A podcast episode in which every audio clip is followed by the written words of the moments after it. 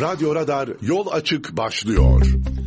91.8 Radyo Radar'dan herkese kocaman bir günaydın. Yeni bir hafta, yeni bir gün, karsız, yağmursuz, hafif ılıman ama sabah saatleri itibariyle de kısmen buzlanmaların olduğu bir hava e, durumuyla Kayseri'ye günaydın diyoruz. Ve bu haftada yol açık programa başladık. Bir hafta boyunca da sizlerle birlikte olacağız. Ben Mustafa Bayram. Ben Melih Kamış. Ve haftalar içerisinde e, aylardır devam eden sürecimiz bu haftada saat 7 civarında başlayıp saat 9'a kadar devam edeceğiz. Günü, gündemi, dünü, gelişmeleri, ekonomiyi, açıklamaları ve bildiklerimizi aklımızdakileri değerlendirmeye çalışacağız. Yeniden hepiniz hoş geldiniz, sefalar getirdiniz. Koca bir günaydın diyelim çünkü bugün okullar da açıldı. Okula giden genç arkadaşlarımızla bugün sabah saatleri itibariyle yollarda, sokaklarda gördük. Ee, henüz hava aydınlanmadan yola düşen, eğitim için yola düşen kardeşlerimiz var. Allah onlara kolaylıklar versin, Allah onlara zihin açıklığı versin. E tabii ki bir de rızık peşinde koşan kardeşlerimiz var. Geceden mesaiye kalmış, mesaisini yeni bitirmiş ya da yeni mesaiye kalkmış, uyanmış, e, e, çalışmaya giden, fabrikaya giden işçi kardeşlerimize. Haldeki esnaf arkadaşlarımıza, pazarcılarımıza, manavlarımıza e, ve pazarda özellikle bu saatleri itibariyle ateş yakarak yanında, başında yavaş yavaş kendini toplamaya çalışan, acaba bugün gelen fiyatları biz vatandaşa nasıl söyleyeceğiz deyip fiyatı söyleyeceği fiyattan dahi utanç duyan esnaf kardeşimize ayrı ayrı kolaylıklar dileriz. E, hepsine hayırlı işler, hayırlı rızıklar nasip etsin. Yeniden hepiniz hoş geldiniz, sefalar getirdiniz. Yeni bir haftaya başladık. Hayırlı, bereketli, huzurlu bir hafta olması temennisiyle her haftanın başlangıcında güzel dualar ediyoruz. Güzel ümitler besliyoruz. İnşallah bu hafta her şey gönlünüzce olsun. Bizler yine Türkiye'deki, Kayseri'deki günü gündemi değerlendirmeye devam edeceğiz. O yüzden yavaş yavaş da gündeme geçelim. Tabii ki. Haftanın en çok konuştuğumuz gündemlerinden biri şüphesiz Isparta'daki elektrik kesintisi oldu. Yoğun kar yağışı nedeniyle Maalesef Isparta'da 4 günlük bir elektrik kesintisi olmuştu. Biz bunu hiç konuşmadık aslında ama siz ne ara konuştunuz bunu Sosyal bilmiyorum. medyada konuşulan ve vatandaşların Doğru. en çok konuştuğu mevzu. Doğru. Sosyal medyada trend topik olunca aslında biz memleketçi en çok konuşmuş oluyoruz. Ee, bir elektrik kesintisi yaşanmış ama burada altını çizerek şöyle belirteyim e, Meriç'im. Sosyal medyanın gündemi 3-5 bin tweetle çok rahatlıkla trend topik olabilirken biz bunu kendi hayatımızın her aşamasında konuşuyormuşuz gibi hissetmememiz lazım. Bunu mesela İmamoğlu'nda da yaşadık aynı hadisesi. Şu anda da karşı hadise aslında. Yani e, aslında sosyal medyada gündem olmasının sebebi bunu da mı İmamoğlu yaptı? Hani İmamoğlu gelsin bunu da hadi o zaman halletsin filan kıvamında e, anti e, İmamoğlucu bir duruşla ortaya çıkan bir söylemdi aslında. Bizim en çok konuştuğumuz mesele, bizim en çok konuştuğumuz gündem bu değildi. Bu da olmamalıydı. E, çünkü sosyal medyanın troll ordusu, paralı troll ordusu bizi istediği yere çekmek için sabah akşam mücadele veriyor. Bu iki taraf için de geçerli, üç taraf için de geçerli. Herkes bu akışı çok fazla, çok rahatlıkla değerlendiriyor. E, ama çıkan tablo şu, sen ne dersen de bugün anlattığın şey yarın gidiyor başka bir noktaya, başka bir hale e, bürüne veriyor. Yani dün işte İstanbul'daki kar yağışıyla alakalı sen hata yatağı yaparken başka bir taraftan da aa bak burada da 48 saattir elektrik veremiyorsun ne oldu hadisesine dönüyor. Bu kavga edebiyatı da hiçbir zaman bitmiyor. Çünkü hiç kimse haklıyım ya da haksızım demiyor. Buradaki ana mesele ben senin açığını buldum sen benim açığını buldum meselesi. Bu da karam, e, karma karışık bir siyaset meselesine geliyor Mehmetciğim ve çözümsüz sadece söylemlerin bol miktarda büyüdüğü, söylemlerin koca koca hale geldiği ama memlekete hiçbir faydasının olmadığı bir süreç yaşıyoruz. Şimdi 48 saat elektrik gider mi? Eğer ana hatlarda ciddi bir sıkıntı yaşadıysanız ve karın altında kaldıysanız gider. Gider kardeşim. Yani biz e, böyle New York'ta filan yaşamıyoruz yani. Isparta'nın ilçelerinde ya da merkezdeki bir bölümünden bahsediyoruz. Bunu yarın bir gün Kayseri'de yaşayabilir miyiz? Yaşayabiliriz kardeşim. Yaşayabiliriz. Yani düşünsene ana enerji nakil hatları imha oluyor ya da gidiyor ve beraberinde de senin bunu yapabilecek hava muhalefeti nedeniyle vaktin dahi yok. Hani gidip alana dahi müdahale edemiyorsun. Şöyle düşün Erciyes e, e, tarafında e, bir alan var yol kapalı sen çıkamıyorsun ve ana enerji santralin ana enerji hattın buradan geliyor ve başına bir iş geldi. Ne yapacaksın? Nasıl çözmeyi bekliyorsun? E bunlar da olur. E beraberinde kar yağınca temizleyemezsin bazen yetişemezsin bunlar da olur. E biz bunu Kayseri'de yaşadık. Karşılıklı olarak bu etkileri bu tepkileri e, daha dolaylı hale daha insani hale getirecek olursak e, birileri boş boş yatıyor ama gidip de elektriğimizi açmıyor diyorsak o zaman ne istersek diyelim ama birileri alanda mücadele halinde ve hava şartları nedeniyle bu sürekli sıkıntı yaşıyorsa buna da çok fazla abartmamak lazım çok fazla da dillendirmemek lazım diye düşünüyorum. Dün de Fatih, Döke, Fatih Dönmez'in Enerji ve Tabii Kaynaklar Bakanı'nın açıklaması vardı. Bununla ilgili şu an için hem illerde hem de ilçe merkezinde an itibariyle enerjisiz şebekemiz kalmadı dedi. Artık o bölgede de enerji var ama Isparta'da okullar 5 gün süreyle ara verildi eğitime. Sömestr tatili 5 gün daha Ya şaka uzatıldı. maka bu yıl gerçekten tadıyla kıvamıyla bir kış yaşadık Melih. Yani Türkiye'nin her yerinde aynısı yaşandı. İstanbul'u, Kayseri'si, Hakkari'si, Elazığ hiç fark etmiyor her yerde. Ee, kış mevsimi kışlığını yaptı ve gürül gürül yağan karla bereketli bir kış geçirdik. Hamdolsun çok şükür. Aksaklıklar oldu mu oldu. Kayseri'de de oldu, İstanbul'da da oldu. Ee, Antalya'da da oldu. Yani rüzgar oldu, fırtına oldu. Her yerde mutlaka ki iyi kötü bir aksaklık oldu. Ama aksaklığın kıvamını, dozajına iyi bakmak, eleştirilecek yerleri de iyi koymak lazım. Yine söylüyorum. Kar yağarken yetişemedik ve tüm yolları açamadık. Ana yollar açıldı, ara yollar açılamadı. Bu geçerli, makul bir eleştiri. Makul bir söylem. Yani bu Kayseri'de de aynısı yaşandı. Şimdi e, gürül gürül kar yağdı iki gün boyunca ve yağış başladığı an itibariyle ana yolları açmaya çalışan bir belediye vardı. Ellerine emeklerine sağlık. Çalışan tüm kardeşlerimizin ayrı ayrı ellerine sağlık. Ama ara yolları açamadılar, açamayacaklar da zaten. Yani düşünsene bir taraftan gürül gürül kar yağıyor ve sen tüm şehri açık tutmaya çalışıyorsun. Böyle bir dünya yok. Yani hatta dahasını söyleyeyim bazı vatandaşlar mesela parklarda yürüyüş yolları var ya parklarımızı niye temizlemiyorsunuz diye eleştirilerde bulundu. Park temizlenmez o kar oraya erir ve o park o suyunu bulur.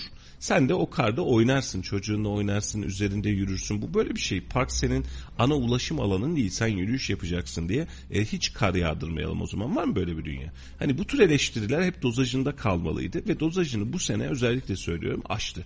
Hepimiz için aştı. Şimdi Kayseri'de de mesela sıkıntı yaşayan yerlerimiz vardı. Kar yağmış üstüne 3 gün geçmiş. Kar ak- akşamında rüzgar gelecekken gidip temizleme yapılabilen, yeni ulaşılabilen yerler vardı işin içerisinde. Eleştirilecek çok fazla alan vardı. E şimdi oturup bun- bunları mı dönelim temsil pilavı gibi? E, hakeza bu enerji e, kısmında da diğer kısmında da sorunlar yaşandı, yaşanabilir. E, genel yollarda sorunlar mesela Tok Otoyolu'nda sorun yaşandı doğru mu?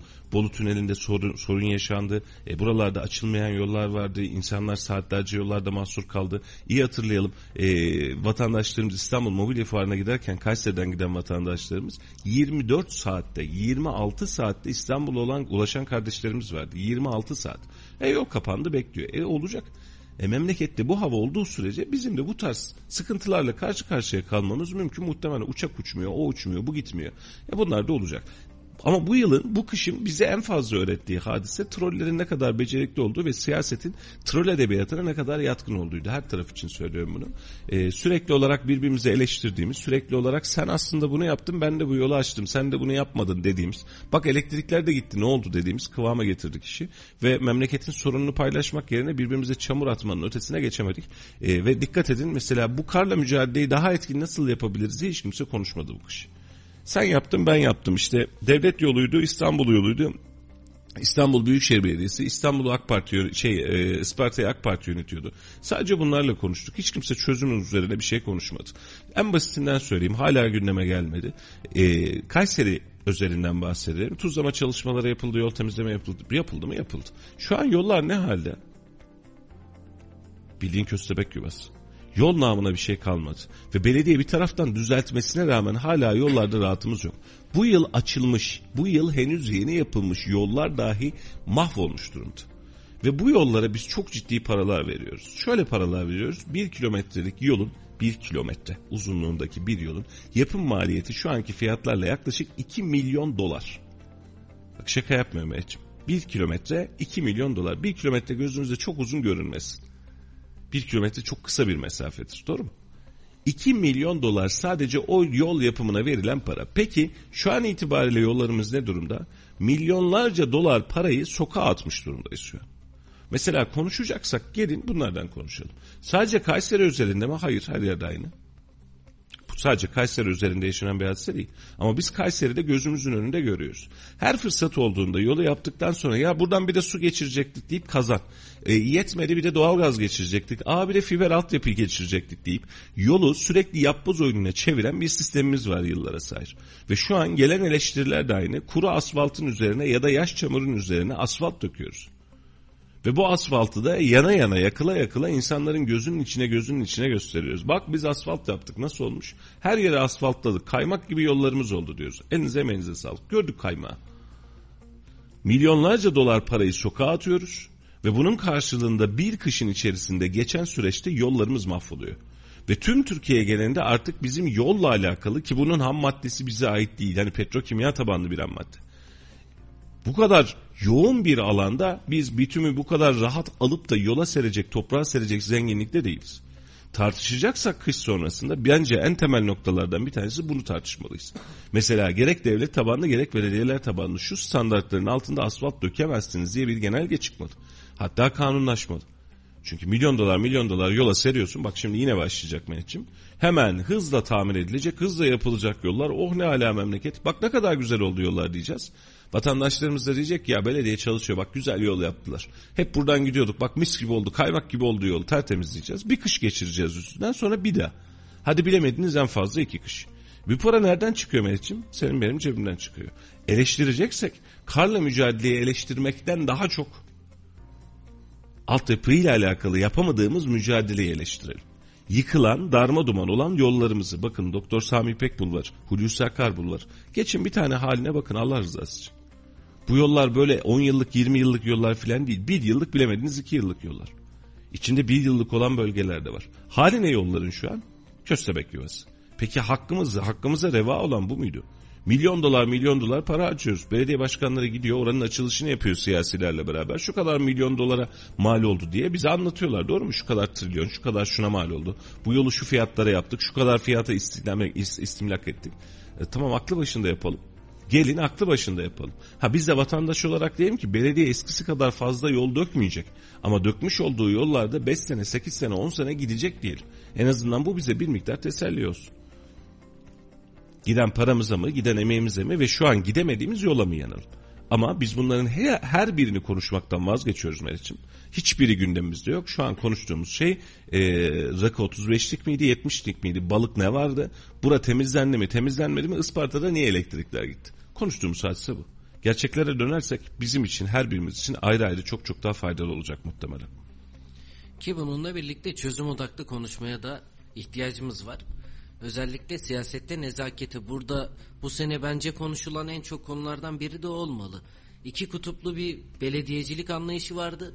Sizin belediyeleriniz iyiydi, bizim belediyelerimiz daha iyiydi tarzında bir sürekli tartışma ortamı vardı. Evet. Bununla birlikte biz gördük ki tabi bu e, iyilik yaparken yarışma anlamında değildi. Sürekli eleştirilerin dozajını kaçırarak bir eleştiri hakimdi.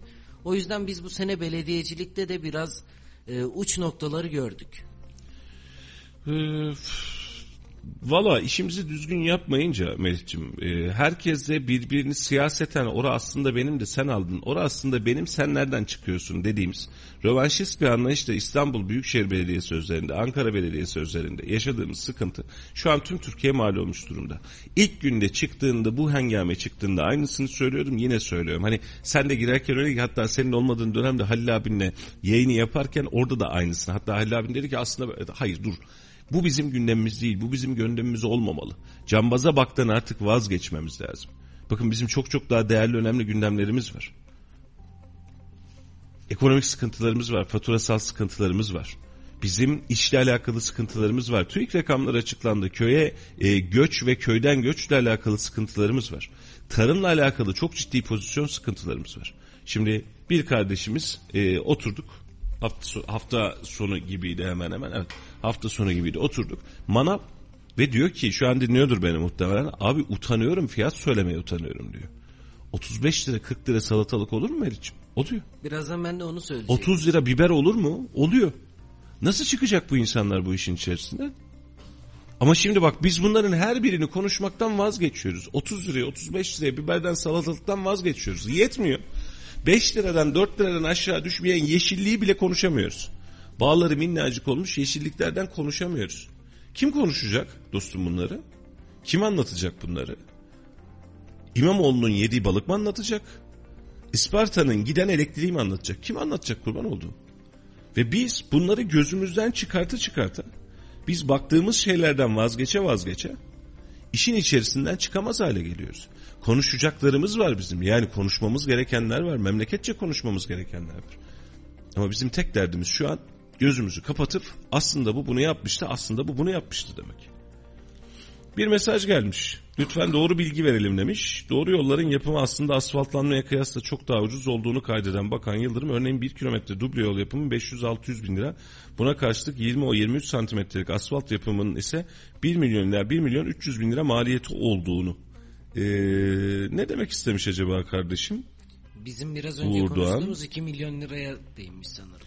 Yani eee 1 milyon dolar, 1,5 milyon dolar civarında bütün bu kadar fiyatını almadan önce 1 kilometrelik yolun maliyeti vardı. Şimdi duble yolların yapımı daha ucuz tutuyor diye e, onlar çünkü bizim kullandığımız asfalt tabanlı değil daha mıcır tabanlı yapılır duble yollar. Eğer bunlardan bahsediyorsanız buna bir itirazım yok ama diğer tarafta bahsettiği e, 20-23 santimetrelik asfalt yapımı bizim şehir içinde konuştuğumuz yollar 1 milyon lira 1 milyon 300 bin lira maliyeti olduğunu söylemiş. E, bunu söylerken de önümüzdeki dönemde hani bu hangi dönemin e, rakamı e, dolar olarak bakarsanız daha rahat anlaşacaksınız. Mesela e, bir yıl öncesinde eğer buna baktığınızda 1-1,5 milyon dolar fiyattan bahsediyorsanız dediğiniz doğru. Şu anda da 1-1,5 milyon dolar fiyattan bahsediyoruz. Onun için dediğiniz çok doğru kısma gelmiyor. Lütfen doğru bilgi verelim diye de Uğur kardeşim altını çizerek belirtmiş. E, tabii ki siz doğru bilgileri, son güncel bilgileri faturalarıyla beraber gönderin Uğur Bey. Biz bundan bahsedelim. Hani e, 1 milyon dolar para verince sizin için az geliyor ama e, 1,5 milyon dolar verince çok geliyor. Böyle mi bakacağız işe? Yola seriyoruz ve yola serdiğimiz yolu bir sonraki senesinde de mahvediyoruz. Bizim için şey bu, level bu. Bundan ibaret. Yani kaç lira verdiğinizden çok çok daha önemli bir konuya geçmek istiyoruz. Yani yola seriyorsunuz, toprağın üzerine asfalt seriyorsunuz. Bir kış geçiyor üzerinden. Bakınız caddelerin, bulvar, bulvarların haline. Bu bulvarların halini bu hale getiriyorsunuz. Ya cebimizden bir buçuk milyon dolar değil ya bir milyon dolar çıkıyormuş diye mutlu mu olalım? Sonuçta bu parayı biz yola seriyoruz, sokağa seriyoruz, sokağa atıyoruz. Ve bir yıl sonrasında bir kez daha yapmak zorunda kalıyoruz. Bu sizin için yeterli olduysa bence de dönelim ve bir bu ince detaylar yerine daha kaba, daha genel, daha günü ve gündemi kurtarıcı, daha gene, geleceği kurtarıcı gündemler üzerinden konuşmaya devam edelim. Biraz önceki bahsettiğimiz zamlı fiyatları anlatamayan esnaf kardeşimizin sıkıntısını isterseniz bir çözelim. O zamlı fiyatların yanına bile yaklaşamayan ya acaba yemek yapacağım biber almadan nasıl yapacağım bu yemeği ben bu menemeni bunsuz nasıl yapacağım diyen insanların halinden bahsedelim dilerseniz. Çünkü bizim memleketimizin en sevdiği iş var olan bir şeyi mümkün olduğunca trollemek. Mümkün olduğunca dibine darıyı ekmek. Ve insanlar konuşmasın, konuşabilecek kıvamlarını kapatsınlar ve işi bitirelim derdine düşebilmek. Ki bunun birkaç örneği daha var. Anadolu Holding kısmına da geleceğiz ilerleyen dakikalarda Meriç'im. Ee, baktığımız yeri durduğumuz yeri iyi teşhis etmemiz gerekiyor. Cebimizden mi çıkıyor bu asfalt parası Meri? Evet cebimizden çıkıyor. Kimin cebinden çıkıyor kardeşim? Senin, Senin, benim benim cebimden çıkıyor.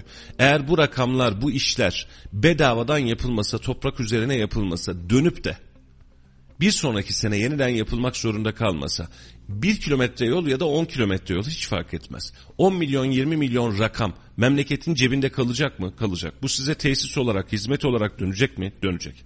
Niye sokağa seriyoruz bunu? Daha iyisini yapmak dururken niye yapıyoruz bunu? Bu sadece Kayseri özel bir problem de değil. Tüm Türkiye'de aynısı geçerli. Şehircilikte aynı problem söz konusu. E o zaman aklı başında iş yapacaksınız. Siz de rahat edeceksiniz. Biz de rahat edeceğiz canım kardeşim.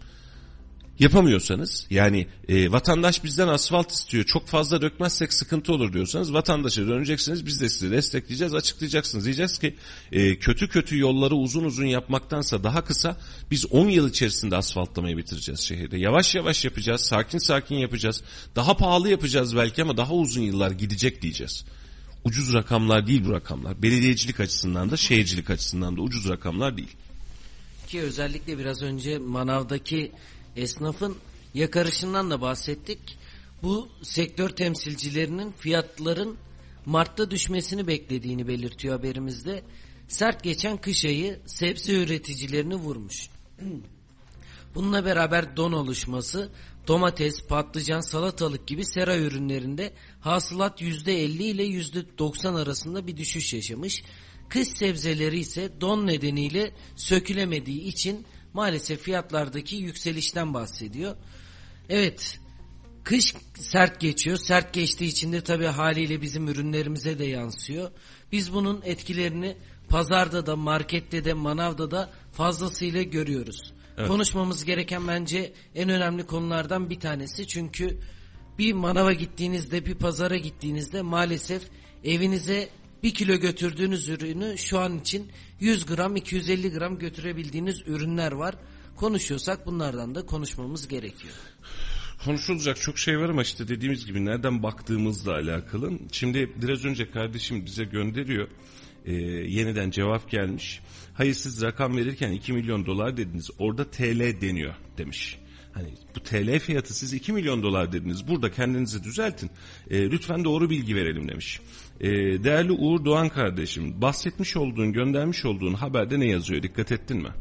Bakan Yıldırım yazıyor. Bakan Yıldırım kim? Binali Yıldırım. Binali Yıldırım Ulaştırma Bakanlığı yapalı ne kadar zaman olacağım kardeşim? O zaman dolar kaç paraydı bugün kaç para? Hani biz e, çok işkembeyi kübradan atmıyoruz. Geçen yıl itibariyle 1,5 milyon dolardı. Yalnız bütün fiyatı artış yaptığı için şu an yaklaşık 2 milyon dolar civarına geliyor. Rakamı isterseniz Bakan Yıldırım'a yeniden ulaşın ve teyit edin. Bize gönderdiğiniz bir görsel haber metni. Bu görsel metnin içerisinde Bakan Yıldırım yazıyor. Bir internete Google'a girin Bakan Yıldırım deyince en yakın bakanlık kim çıkıyor? Bahsetmiş olduğunuz Bakan Yıldırım, Ulaştırma Bakanı Binali Yıldırım'ın duble yollarla alakalı eleştiriler konusunda cevap verdiği zaman. Sizden istirham ediyorum. Sizi çok çok iyi anlıyorum. Siz de bizi doğru bilgilendirmek istiyorsunuz. Sizi eleştirmiyorum ama bakarken de e, görürken de nereden baktığınıza bakın. O kadar uzak yerlerden bakmıyoruz. Hani bir altyapı çalışmamız var bununla alakalı. Bir bilgimiz var, ön bilgimiz var ama yeni zam gelmiş. Bir buçuk milyon dolarda ama o iki milyon dolar civarına doğru çıkmış diye biliyoruz. Zaten bahsederken de böyle bahsettik. Sizin Bakan Yıldırım'ın bakan olduğu dönemde bahsetmiş olduğunuz rakam e, ne yazık ki doların 4 lira 5 lira olduğu civarlardaydı. E, bölüp dolaştırırsanız hesabını düzgün yaparsanız yine aynı rakama geldiğini göreceksiniz. Evet Mehmetciğim devam edelim. Evet bu sene sert geçen kış biraz önce dedik elektrik hatlarını da engelledi.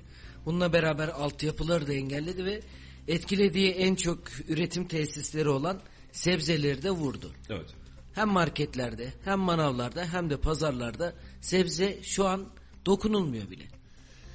Mümkün Ee, oluyorsa da eve de götür. Şimdi bu oluşan fiyatların yeniden düşmesini beklemek de zor hale geliyor Mehmetciğim. İşin kötü tarafı o. Şimdi bahsetmiş olduğumuz sebzelerde örnek olarak veriyorum. Salatalık seraya yeni ekildi. İlk çıkan salatalık böyle oldu aslında. Fiyat da mevsimde vesaire diyerek çıkabiliriz işin içerisine. Ama bir bağ maydanozu 3 liraya 3,5 liraya almaktan bahsettiğimiz zaman ne oluyoruz diyoruz. Ve gerçekten yetişilmez halinde tedbir şeyin doğru temsilin doğru iş dokunulmaz hale geliyor. Peki ne yapacağız dokunmayıp da ete zaten hiç dokunulmuyor. Mecburen tüketeceğiz biz o sebzeyi. Sebzesiz mutfak, sebzesiz sofra olur mu? Mecburen yani o salata yapılacak, salata olmuyorsa beraberinde yemeğe katılacak, kaynatılacak, pişirilecek bir şey yapılacak. Ve şu an bunu görebilmekte çok zorlanıyoruz. Fiyatlarında da çok zorlanıyoruz. Hani fahiş fiyatlar, fahiş fiyatlar diye bastırdığımız noktalarda şu an hiç ağzımız açılmıyor dikkat edersen. Yani oturuyoruz oturduğumuz yerde. Ve yine aynı yere geldik aslında. Memleketin konuşulacak çok problem var.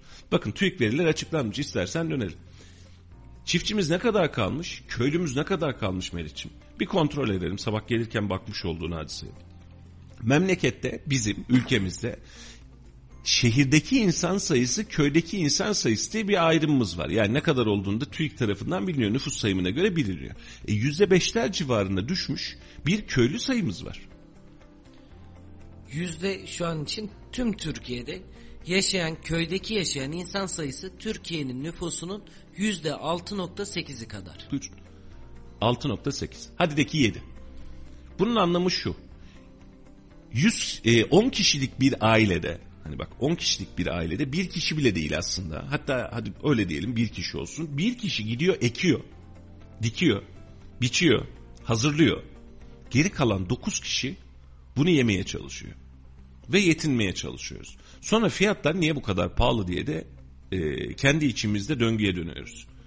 Köyde yaşayan, kırsal alanda, tarımsal alanda yaşayabilecek insan sayısı yüzde 6.8. E geri kalan kısmı bunun ürettiğini yiyecek, içecek, buna memur olacak, buna amir olacak, buna sanayici olacak. Geldiğimiz tablo bu. Peki yeterli mi? Zinhar yeterli değil. E bakın bizim nüfus sayımlarında da var. Pınarbaşı ilçesinin nüfus oranına bir bakın isterseniz. Tarımsal alanın olduğu tarımın yapılabileceği bir bölgeden tamamen kaçış var. İlçelerimizden kaçış var. Sadece merkez ilçelerde, merkeze yakın ilçelerde nüfusta çok az da olsa bir hareketlenme var. Çoğu nötr kalmış. Merkez ilçelerde var hareketlenme. Talas büyümüş, Melik Gazi büyümüş, Kocasinan büyümüş. Artışlar var. Merkeze herkes dönmüş. E peki ücra ilçelere doğru gidelim. Tarım yapabileceğimiz alanlara doğru gidelim. Burada insan kalmıyor. Buradaki insanların her birisi şehre gelmeye çalışıyor. Niçin? 4250 lira asgari ücret var diye. Tablomuz bu. E, sigortası var. Aynı şekilde çiftçi adam orada çalışıyor. Bir de bağkuru var bunun. Normal geçinmeyi geçtik. Evet. E, 4250 bağkuru da hesapladığın zaman ortalama 5000'i geçen 6000 lirayı bulan bir maliyeti var. Bunu nasıl karşılayacak? Şimdi çiftçiyi eğer siz yerinde tutamazsanız ürünü de rafta tutamazsınız. Çiftçi yerinde kalacak. O hayvana bakacak, o tarımı yapacak ki sen de markete gittiğinde, manava gittiğinde, pazara gittiğinde o meyveyi, o sebzeyi bul. O eti, o sütü, o yumurtayı, o peyniri bul. Ama sen çiftçiyi şehre doğru davet edersen, şehir hayatına doğru davet edersen karşına çıkan tablo da bu olacak. Bunun ekonomik sıkıntıları var, ekonomik nedenleri var. Mesela gübreyi, e, yemi, ürettiğimiz fiyatların fazlalaşması gibi değerler var elimizde. Bu fiyatların artması için.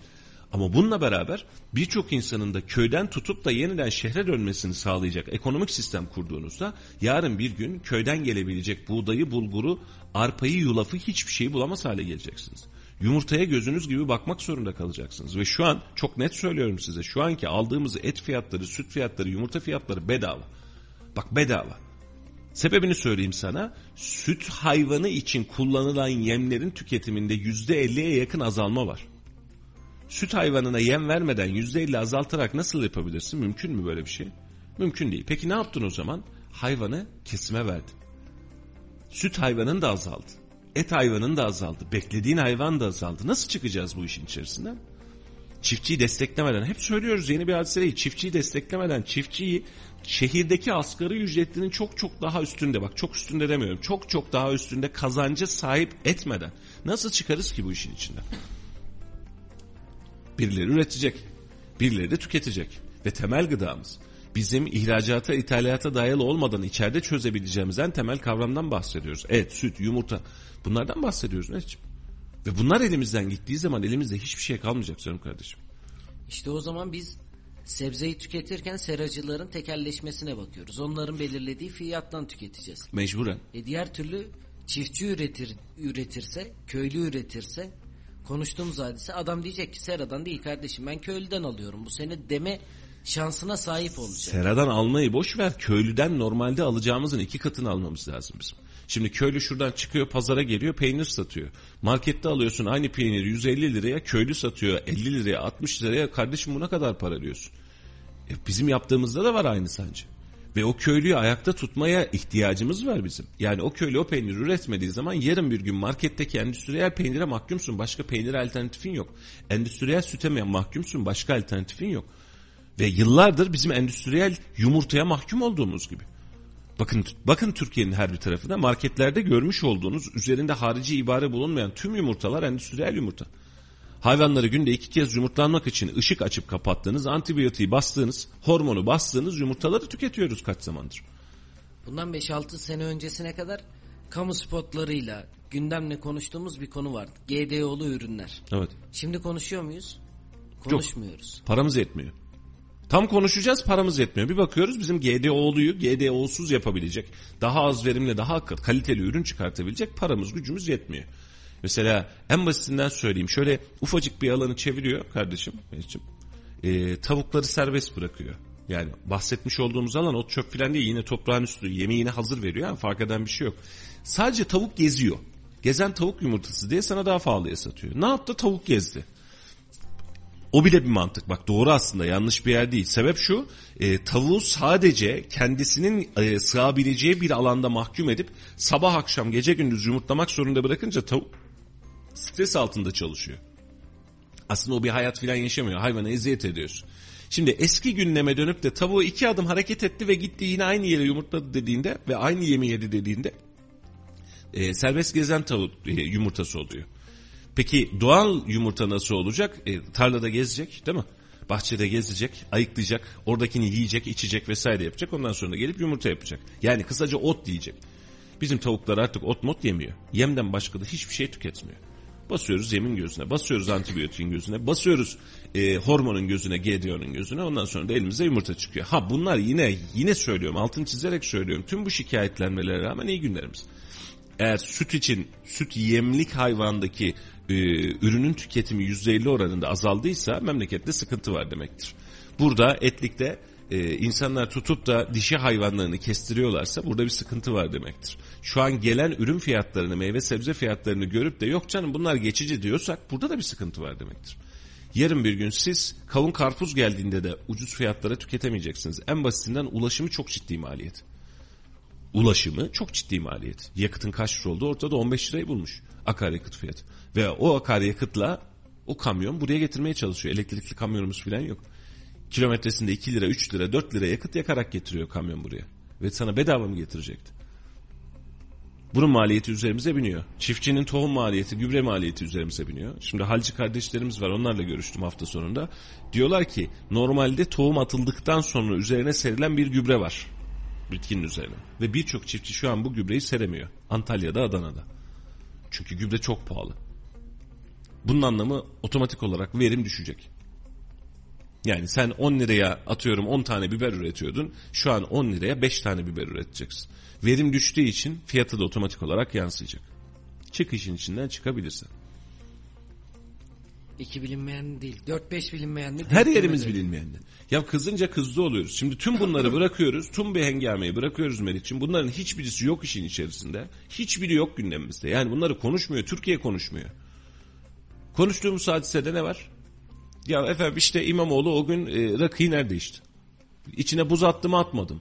Sek mi içiyordu sade mi içiyordu? Biz bu noktalara kadar düştük. Ya da tam tersi ya Isparta'da elektrik gitti hadi nasıl oluyor? Biraz önce sen yayına girerken söylemedin. Türkiye'nin en çok konuştuğu. Türkiye'nin en çok konuşmadığı mesele bu olmalı. Elektrik gitti geldi nok bu kadar kardeşim. Ölüm mü var yaralı mı var? Gitti geldi bu kadar. Yani teknik bir hat olabilir bunlar. Ya Kayseri'de yaşamıyor muyuz ya? Bulunduğumuz bölgede su kesintisi oluyor. E bir yerlerden bir şey patlıyor bir yerlerden bir şey oluyor. Olacak. Ama bizim konuştuğumuz gündem tamamen bu. Ama ülkenin yaklaşan gündemi derin bir ekonomik ayrılık var. Derin bir üretim sıkıntısı var. Derin bir çiftçilik sıkıntısı var. Bunların hiçbirisi gündemimizde yok. E peki bunları konuşmazsak 5 ay sonrasına 6 ay sonrasına bak kurban bayramı geliyor. Melek kesecek hayvan bulamayacaksın. Kesecek kanını akıtacak hayvan bulamayacaksın. Bulduğun hayvan da bugünün parasıyla 5-8 bin liradan aşağıya olmayacak. Kesemeyeceksin. İbadetini bile yapamayacaksın. Kolay değil. İnsanlara çok rahat geliyor. İnsanlar çok lay lay lam diyor. Şimdi biraz önce e, girerken baktım hafta sonunda Erciyes'te trafik yoğunluğu var. Bunlar hep bundan aslında filan diyor. Hani yok diyordunuz ne oldu diyor. Ya yoklukla ne alakası var bunun? Oraya giden insan sayısı belli. Oranın kaç araç alacağı belli. Şehrin nüfusu belli. Bölgeden gelen insan belli. Erciyes'te sıra oluyor diye memleketi zengin statüsüne mi koyacaksınız canım kardeşim? Etmeyin.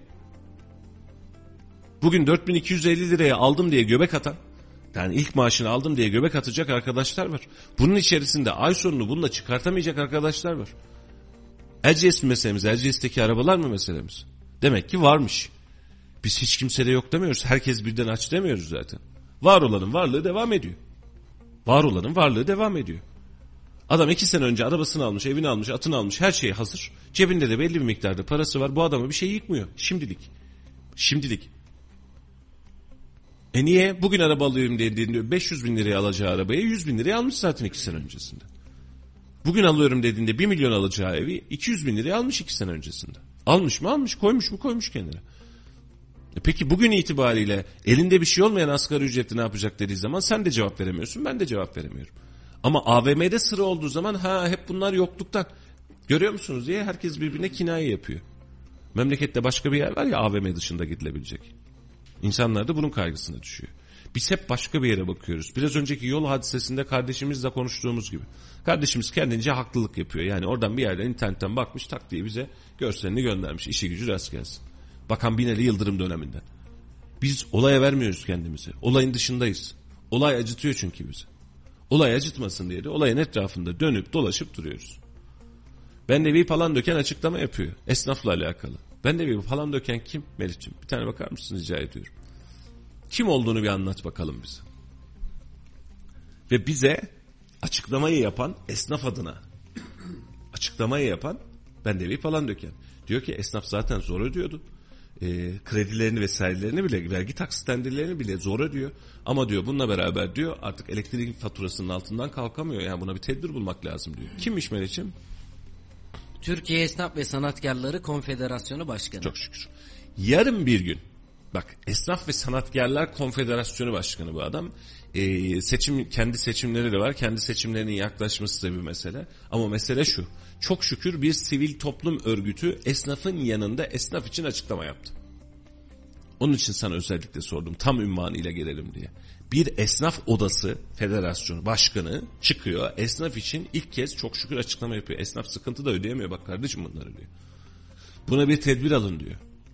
Biz iki aydır esnafın tamamını aynı faturanın altında eziyoruz ama iki ayın sonrasında bir Allah'ın kulu çıkıp açıklama yapıyor.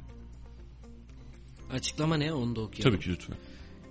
Biriken borçlar nedeniyle yapılandırılması bozulan esnafımız zor zamanlar yaşıyor.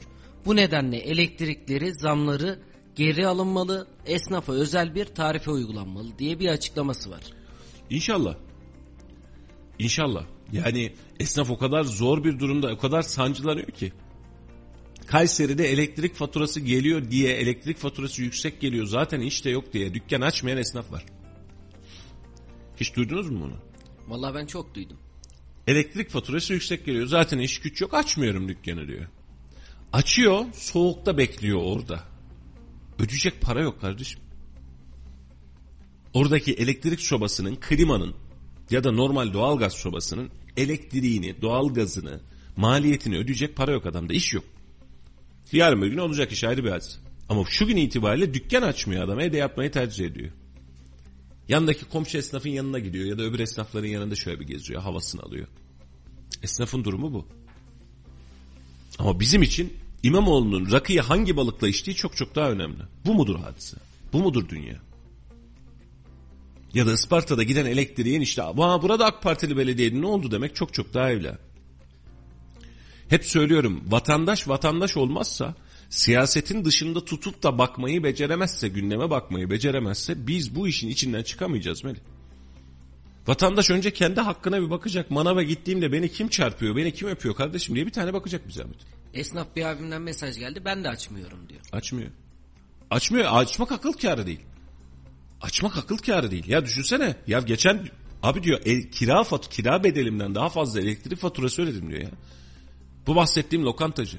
Kiramdan daha yüksek elektrik faturası ödedim diyor. Nasıl çıkacak bu adam bu işin içinden? Ürüne zam yaparak. Yaptı mı? Yaptı. Dürüme zam geldi, çorbaya zam geldi. Geldi mi kardeşim? Geldi. Kim alıyor? Nasıl alacağız? Alım gücü düşüyor. Hafta sonunda Hüseyin kardeşim diyordu ki ya gelin arkadaşlar bir dışarıda yemek yiyelim diyordu. Üç kişi dört kişi yemek için bir yere oturuyordu. 100, 150, 200 lira en babayı parayla böyle müstakbel bir sofranın içerisinden çıkılıyordu. Hüseyin de ağalık yapıyordu. Ayda bir sefer yapsa, ayda bir sefer öbür arkadaşı yapsa tamam iş bitiyordu. Hadi çıkın işin içerisinden. 40 lira olmuş dürüm. 40 lira, 45 lira, tavuk dürüm 30 lira. Yanına bir tane ayran ya da kola içtin. Oldu mu sana 40 lira? Zenginsen üstüne bir de tatlı yersin. Yiyebiliyor musun? Sen fakirsin. Dürüm yiyorsan zaten ha, tatlı yemiyorsun. Zaten aynen öyle. Bitti geçmiş olsun. Adam başı 40 liraya doyuyoruz. 35 liraya doyuyoruz. Minimum. Çıkacak bir yeri kalmadı iş. Esnafın işi azaldı mı? Azaldı. Ciddi anlamda azaldı. Ha, esnaf şuna bahane buluyor şu an. Ya normal kış dönemi bu dönemde normal diyor. Hani kış döneminde işler birazcık azalırdı. Buna bahane ediyoruz. İnşallah öyledir. Ama bahar dönemi yaz dönemi geliyor dediğimizde de bu fiyat artışı böyle devam ederse yine az kalacak. Ben iş açıkçası söyleyeyim 40 yaşına gelmişim. Ben böyle bir dönem görmedim. Sıkıntımız oldu. Milletçe sıkıntımız oldu. Krizlerimiz oldu. Sancılarımız oldu. Oldu kardeşim. Bak yalana gerek yok. En ağır en derin sancımız bu diyemem. Ama böylesi bir dönem fiyat istikrarının hiç oturamadığı bir dönemi gerçekten hatırlamıyorum. Ya bizim hafızalarımızdan silindi ya da ben hatırlamıyorum. Astronomik derecede uçuyor ve yarınla alakalı hiçbir şeyimiz yok, belirliğimiz yok. Hatırlıyor musun? Özellikle e, şey yaptım. Yani memlekette sadece bizim dikkatimizi çekmemiş hamdolsun. Onu fark ettim. Bunu bu anlamda güzeldi. Evet. Cumhurbaşkanlığı Finans Ofisi Başkanı. Bir abimiz vardı. Ocak ayının başlangıcında da bir açıklama yaptı. Bakan Aşan. Profesör Doktor Göksel Açan. Kim bu adam? Cumhurbaşkanlığı Finans Ofisi Başkanı. Güzel. Ocak ayı enflasyonuyla alakalı bu abim çıktı dedi ki Ocak ayının başında Ocak ayında enflasyon eksi bekliyoruz dedi. Dedi bunu. Duyduk. Biz şahitliğini yaptık. Aynen. Biz hatta bunun üzerine Cumhurbaşkanlığı bilmem ne ofisi diyerek yani aklımızda da kalmamış aradan geçiyorduk. Şimdi ikinci tura dönünce adamın üstüne üstüne gidiyorlar. Ocak ayı enflasyonu açıklandı. Sayın Aşa açtı. Hani yüzde 48 oldu yüzde 50 oldu ne diyeceksiniz bu işe dedi. Ee, aslında kemküm birkaç şeyin seviyenin üzerinde durmuştum. Bir tanesi e, kurun bu seviyelerde devam etmesi durumu demiş, demiştim. Aslında kur istikrarlı seviyesini bir şekilde bulmuş oldu. 15-20 gündür belki de bu patikada ilerliyor. Orada bir istikrar kazanmış olduk ama bu biraz daha fazla yukarı dengelenmiş oldu. Bak havet nasıl denir göreceğiz. Daha önce konuştuğumuz sırada kur 12 civarındaydı. Biraz daha yukarıda dengelendi fakat e, bu var oran seviyeden rahatsızız gibi anlaşılmamalı. Bizim için önemli olan bir an evvel istikrarlı bir seviyeye gelmesiydi. O istikrarlı seviye sağlanmış oldu. En önemli taraf orasıydı. Cevap yok. İşte biraz önce konuştuk ya. Biz odaklanmamız gereken yere odaklanmıyoruz. Ve bakın bize yine cambaza bak yaptılar. Ve bunu yapan şahsın Cumhurbaşkanlığı Finans Ofisi Başkanı olan şahsın bu açıklamayı yapıp eksi enflasyon bekliyorum deyip üzerine yüzde 48 enflasyonu görüp bunun üzerine hala o görevde durabiliyor olması milli ziyandır. Şahsı tanıma. Profesör doktormuş. Milli ziyandır bu ya. Ocak ayında eksi enflasyon bekliyorum diyeceksin. Eksi eksi. Milletin aklıyla dalga geçeceksin. Onun sonrasında da çıkacaksın diyeceksin ki ya ben aslında öyle şey yapmadım da aslında öyle oraya da çok şey yapmayın aslında filan diyeceksin. Ve sen bunun için Cumhurbaşkanlığı Finans Ofisi Başkanı olarak en kötümser ihtimalle 30-40-50 bin lira maaş alacaksın. İşte benim en çok korktuğum şey bu. Şimdi bu adamlar kim? Cumhurbaşkanlığı Finans Ofisi. Ya biz bu sıkıntıyı yaşarken yetkililer bunu görüyor mu acaba? Çünkü en yakındaki adam biz enflasy- enflasyonu ekside bekliyoruz diyebiliyorsa başka yerde siyasetçiye başka bir sorunla ilgili bir açıklama yaparken ya efendim biz bu konuda çok iyiyiz diyorsa yetkililer bunu nasıl görüyor ne yapılıyor? Yetkililer Ben bunu görmüyor Melih'ciğim. Çünkü yetkililer sana cambaza bak oyununu fazlasıyla yaşatıyor. Kah Sezen Aksu paylaşıyorsun, tartışıyorsun. Kah HDP paylaşıyorsun, tartışıyorsun. Kah Covid paylaşıyorsun, tartışıyorsun. Her şeyi konuşuyorsun. Esra Erol'u bile zamdan daha fazla konuşuyorsun memlekette ve memleketin sosyal medyasında. Bunun sonrasında işte İmamoğlu'nun kar hikayesini paylaşıyorsun. İstanbul diyorsun, rakı diyorsun, balık diyorsun, mobese kamerası diyorsun. Adalet, ya koskoca Adalet Bakanı'nı yedik ya. Adam istifa etti, konuşamadık. İkinci, iki gün gündem olmadı. İki gün gündem olmadı, Adalet Bakanı gitti. Sen de diyeceksin ki adaletin olmadığı yerde bakanın önemine diyeceksin. Bunu da anlarım. Ama geldiğimiz tablo, ortaya çıkan tablo bu. Bunların hiçbirisini konuşmamızı hiç kimse istemiyor ki Melih. Halbuki vatandaş birazcık konuşabilse, birazcık dertlenebilse, birazcık kardeşim ne oluyor orada dese birçok problemimize de çözüm ulaşacak. Ama hiç kimse sizin bu konuyu konuşmanızı istemiyor. Konuşan insanlara karşı da tepkiler çok büyük. Konuşuyorsunuz, anlatıyorsunuz, bilip bilmeden bildiğiniz gibi değil, bilmediğiniz şeyler var. Neymiş bu bilmediğimiz şeyler? Hala bilmiyoruz. Yıllardır bana hala kimse anlatmadı şu bilmediğimiz şeyin ne olduğunu. İşi bu hale getirenler de onlar. Sistemi bu hale getirenler de onlar. Ne siyasetin, ne siyasetçinin, ne de vatandaşın hükmünün kalmadığı zaman da bu zaman zaten. Ve biz daha sonrasında biz neyi konuşuyorduk acaba diye oturup kendi kendimize bunu düşünüyoruz. Akaryakıt fiyatı 15 lira oldu. Neredeyse. Ve bu hafta iki tane daha zam gelecek. Salı ve çarşamba günü itibariyle 80-90 kuruş civarında zam gelecek. Brent petrol aldı başına gitti. Sokakta pazarda hiçbir şeye el avuç değmiyor. Evden çıkarken herhangi bir çalışan beyin eve bıraktığı 100 liranın 200 liranın hükmü kalmadı. Uf oldu para. Yok. Gelirlerimiz mi arttı? Hayır. Artan varsa söylesin. Deli gibi bir enflasyon var bak karşımızda ve Bakan Bey de bu sefer Nebati Bakan çıkıyor açıklama yapıyor. Diyor ki Ocak ayında en yüksek enflasyon oranında göreceğiz diyor. Sonra çıkıyor enflasyon açıklamasından önce yok yok Ocak değil Nisan'da biz en yükseği göreceğiz diyor. %50'yi de geçmesini beklemiyorum enflasyonun diyor. Hemen üstüne bir nokta koyuyor. %48 nokta küsur olarak enflasyon verisi açıklanıyor. Peki üretici fiyat endeksi ne oldu baktık mı Meriç'im? %90 küsür. %90. %100'e yaklaştı üfemiz. Nasıl çıkacağız bu işin içinden? Üretici hala fiyatını zamlı zamlı yapmaya devam ediyor ama tüketiciye de hala yansımıyor. Düşünsene ya üretici fiyat endeksi %100 artıyor, tüketici fiyat endeksi %50 artıyor. Allah Allah. Nasıl olacak bu iş? Aslında birbiriyle dengeli ama sonucuna baktığımız zaman birbirinden tamamen bağımsız bir rakam var ortada. Bunun dengesi falan yok ki Melih. Sen buradan tutacaksın. Örnek olarak veriyorum. Üreticisin ya sen. Elindeki şu X mamule tutacaksın. Yüzde yüz zam yapacaksın. 100 liraydı. 200 lira kardeşim artık diyeceksin. Ama bu taraftan satıcı 200 liraya aldığı malı ya ben bunu 100'e alıyordum 150'ye satıyordum 170'e satıyorum. Satayım. %50 zam yapayım ya da işte atıyorum 225'e satayım diyecek. Böyle bir dünya beklemek gibi bir şey.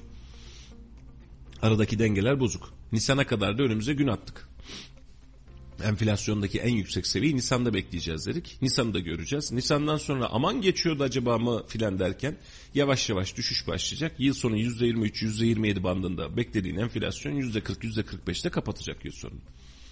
Bildiğin yeniden enflasyon ülkesi haline geldik. Peki bu arada şey ne oldu? Ee, Melih'ciğim senin haberin vardır. Faiz ne oldu? Faiz şu an devam. Sabit. Devam tabii. Nas dedik, faiz dedik. %14'e indirdik faizi. İndirdik mi Hüseyin'ciğim? İndirdik. Maşallahımız var. Piyasadaki faiz esnaf kaçtan ulaşıyor buna? Hangisini nereye bakacağımızı gerçekten şaşırır hale geldik. Ve gerçekten cambaza bak hikayesinden de sıkıldık. Bakın yine söylüyorum. Memlekette yapılan çok güzel işler var. Memlekette yapılan salakça işler var. Ve bunun içerisinde bunları oturup toparlayıp vatandaşın gözünde, vatandaşın aklında başka bir infial oluşturabilecek de bir de algı süreci var yaptığı tek iş algı olan bir süreç var. Sürekli cambaza bakı konuşan bir algı süreci var. Şeye bakıyorsun. Doğalgaz bulunduğunda hatırlıyor musun? Bir meşhur bir YouTuber var. AK Parti YouTuber'ı.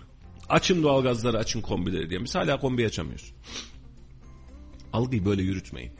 Algı bu kadar ahlaksızca bir şey değil. Algı e, cambazların elinde e, gezebilecek, insanların sürecini başka bir yere çekebilecek bir şey değil. Bu kadar mide bulandırıcı olmamalı. Bak memleket doğalgaz bulmuş ne kadar güzel. Ne kadar güzel ya. Hızla bir sonraki seviyeyi açın bize. Bak boru hattını çektik başlıyoruz çıkartıyoruz. 2022'nin sonunda şu, şu şuradaki şu şuradaki şunu yapacağız diye. Biz bunlardan bahsedelim. Doğalgazı bulduk. İnanın herkes çok mutlu oldu bu memlekette. Herkes çok mutlu oldu. Doğalgaz bulduk ya. Düşünsene Karadeniz'de doğalgaz bulduk. Sonuç. Elimizde bir şey yok. Ama bulduk. Elimizde bir şey yok. Ama bulduk. Getirin. Doğalgazımız ucuzlasın. Yok. Doğu Akdeniz'de biz petrol aradık. Dünya ile karşı karşıya geldik. Doğru mu Mehmetciğim? Doğu Akdeniz'deki petrol aramasını kim konuşuyor şu an? Kim Bizim konuşuyor? konuşmadığımız kesin. Peki gemilerimiz orada mı sizce hala?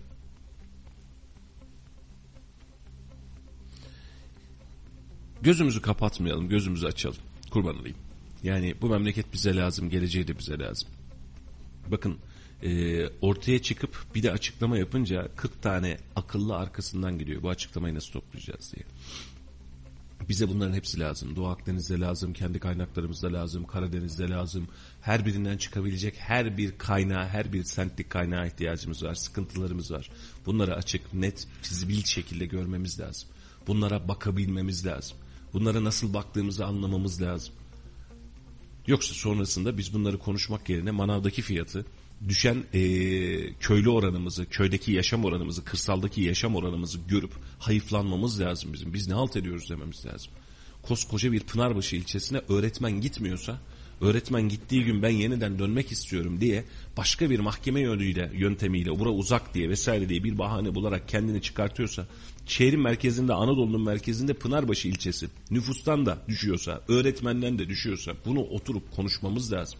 Bunu oturup tartışmamız lazım. Biz nereye gidiyoruz, ne yapıyoruz görmemiz lazım.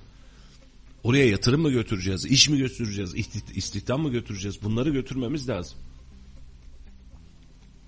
Yüzde otuz, yüzde yirmi, yüzde kırk nüfus azalışları var Melih. Bunlar astronomik rakamlar. Ölüyoruz. Gidiyor, elden gidiyor. Tarım gidiyor, çiftçilik gidiyor, hayvancılık gidiyor, gidiyor. Pınarbaşı'ndan meşhur patates gelirdi. Gelmeyecek bu sene abi. Yani onda bile biz bir yerlere mahkum kalacağız. Bir bazı endüstriyel ürüne ve gruba mahkum kalacağız. Görmüyoruz bunları. Manavda pazarda hiçbir şeye gözümüz yetmiyor. Yetmeyecek hale geldi. Ağzımızı açıp bakıyoruz bir şey olmamış gibi davranıyoruz. Sen ses çıkartmayacaksın ben ses çıkartmayacağım vatandaş ne oluyor demeyecek ya da yetkililer buna çare bulmayacaksa ne anlamı var ki bu iş? Bugünü kurtarmalarını beklemiyorum ben. Ama önümüzdeki yılı kurtarsınlar, yazı kurtarsınlar, sonraki seneyi kurtarsınlar, 2025'i kurtarsınlar ama bir şeyi kurtarsınlar. İdareci diye koyduğumuz insanlar var. Balığın tuzunu konuşmaması gereken insanlar var bu memlekette. Sezen Aksu'nun 4 yıl 5 yıl önce çaldığı bestelediği şarkıyı konuşmaması gereken insanlar var bu memlekette. Bizim cambaza bak oyunumuzun bitmediği dönemler var. Allah rızası için krizin başladığından bu tarafa, Kasım'dan bu tarafa biz ne konuştuk Melih'ciğim? Fahiş fiyatlar, 3 büyük market, 5 büyük zincir bunlara ceza ne oldu? Ceza kesildi. Sonuç Ama fahiş fiyattan kesilmedi. Aynen öyle. Kartelleşmeden kesildi. Ya geçiyorum bak dün bizim arkadaşların başına gelmiş haberleştirdiler. Yani bizim Ka- Kayseri yerel zincir bunlar ya. Abi ben yaşadım benden sonraki adam yaşadı diyor. 2 lira 3 lira 5 lira etiketteki fiyatla kasadaki fiyat farklı birbirinden diyor. Döneceksek bakın bunlara da dönelim. Ama bizim fiyat e, enflasyon kartelleşme ya da tekelleşme hadisemizin sebebi bu insanlar mıymış? Bu marketler miymiş sadece? Bunu konuştuğumuzda ya 100 lira, 115 lira, 125 lira bandında oynuyordu. Doğru mu? 5 litrelik ya. Bugün kaç lira? Bir bakın raflara. Ve yarın kaç lira olacak? Hiç durmuyor. Ekmek kaç liraydı kaç lira oluyor bir bakın. Bunları görmüyoruz ama cambaza bakı yapıyoruz. Ankara'da Polatlı'da bir zabıta abimiz doğru mu? Çalışılmış bir replikte size burada ekmek yedirmem ben diyor. Aslan parçası. Yiyorlar hala. Yiyorlar. Biz sürekli bir gaz alma gaz verme operasyonuyla yönetiliyoruz. Abim bir dur. Kurban olayım bir dur.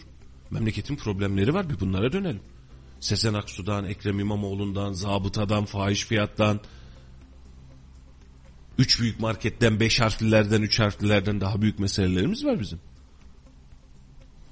Varsa bir sıkıntı sık boğazını öldür çok da umurumda değil. Üç büyük market, beş büyük market benim bakkallarım öldükten sonra sen sıksan ne olacak, sıkmasan ne olacak? Öldü öldü adamlar. Bakkal kalmadı memlekette. Bugüne geldiğimizde de aslında bunlar böyle yapıyor. Kendin TMSF'nin altındaki A101'e bile ceza kesiyorsun işte ondan sonra. Kendi kurumuna bile ceza kesiyorsun. Karşımıza çıkan tabloda sürekli bize bir yerler işaret edildi. Stokçular denildi. Biz göremedik. Biz göremedik. Ya markette her zaman vardı bizim alacak paramız yoktu. Hala aynısı. Ama stokçular stokçuluk yapıyorlar bundan oluyor dedi. Hadi onun da üstüne gittiniz. Ceza yazdınız çözdünüz. Tonla marka var bir markada değil. Yağ fiyat ortada. Bu sadece yağ üzerinden bahsetmiyorum. Yağ gerçekten komik kaldı şu anki işlerin içerisinde. Ankara'da 180 100, şey İstanbul'da çok özür dilerim 180 190 liraya et satılmaya başlanmış. Mesut'cum. Eli kulağında. Beğenmediğin tavuk 60 lira. Ve vatandaş da diyorsun ki ya enflasyon yüzde 40 kardeşim diyorsun. Geçen sene aynı tavuk 20 liraydı. 10 liraya karnımız doyuyordu. Şimdi 10 liraya hiçbir şeyimiz doymuyor. Yani çocuğa abur cubur. abur cubur. Yani 1 liralık abur cubur vardı Melih'ciğim. 1 lira. Ucuz ve kaliteli diye ondan alıyordum. 1 lira. Tüm markette gözüme çarptı 3.75 yazmışlar. 1 liraydı ya. 1, 1.25 işte. O civarda alıyorduk. 3.75 olmuş. Çikolata bu bahsettiğimiz. Sonra yaşadıklarımızın e, sebebini anlatırken ve anlarken biz ana mevzulara değil, günü kurtaracak ya da yarını kurtaracak mevzuları değil, bizde hiç alakası olmayan mevzuların içerisinde yok olmayı, yoğrulmayı tercih ediyoruz. Yarınki dersin de bu olsun benim. Kalem kalem bazı temel gıda ihtiyaçlarına ne kadar, enflasyon oranı ne kadar ona da bakayım. Yarın yayınımızda bunu da konuşalım. Olur. Ufak bir reklam arasına gidelim. Evet. Reklam arasından sonra buradayız efendim. Bir yere ayrılmayın. 91.8 Radyo Radar'dasınız. Sürçülisan ediyorsak ve ettiysek affola ama sizlerle günü gündemi, ekonomiyi ve dünyayı konuşmaya devam edeceğiz. Kayseri'ye döneceğiz yavaş yavaş. Bir yerlere ayrılmayın. Ufak bir reklam arası sonra buradayız.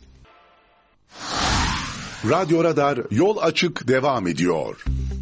Efendim yeniden hoş geldiniz, sefalar getirdiniz. 91.8 Radyo Radar'dasınız. Programımızın ikinci bölümüne geçtik ve gündemi değerlendirmeye devam ediyoruz.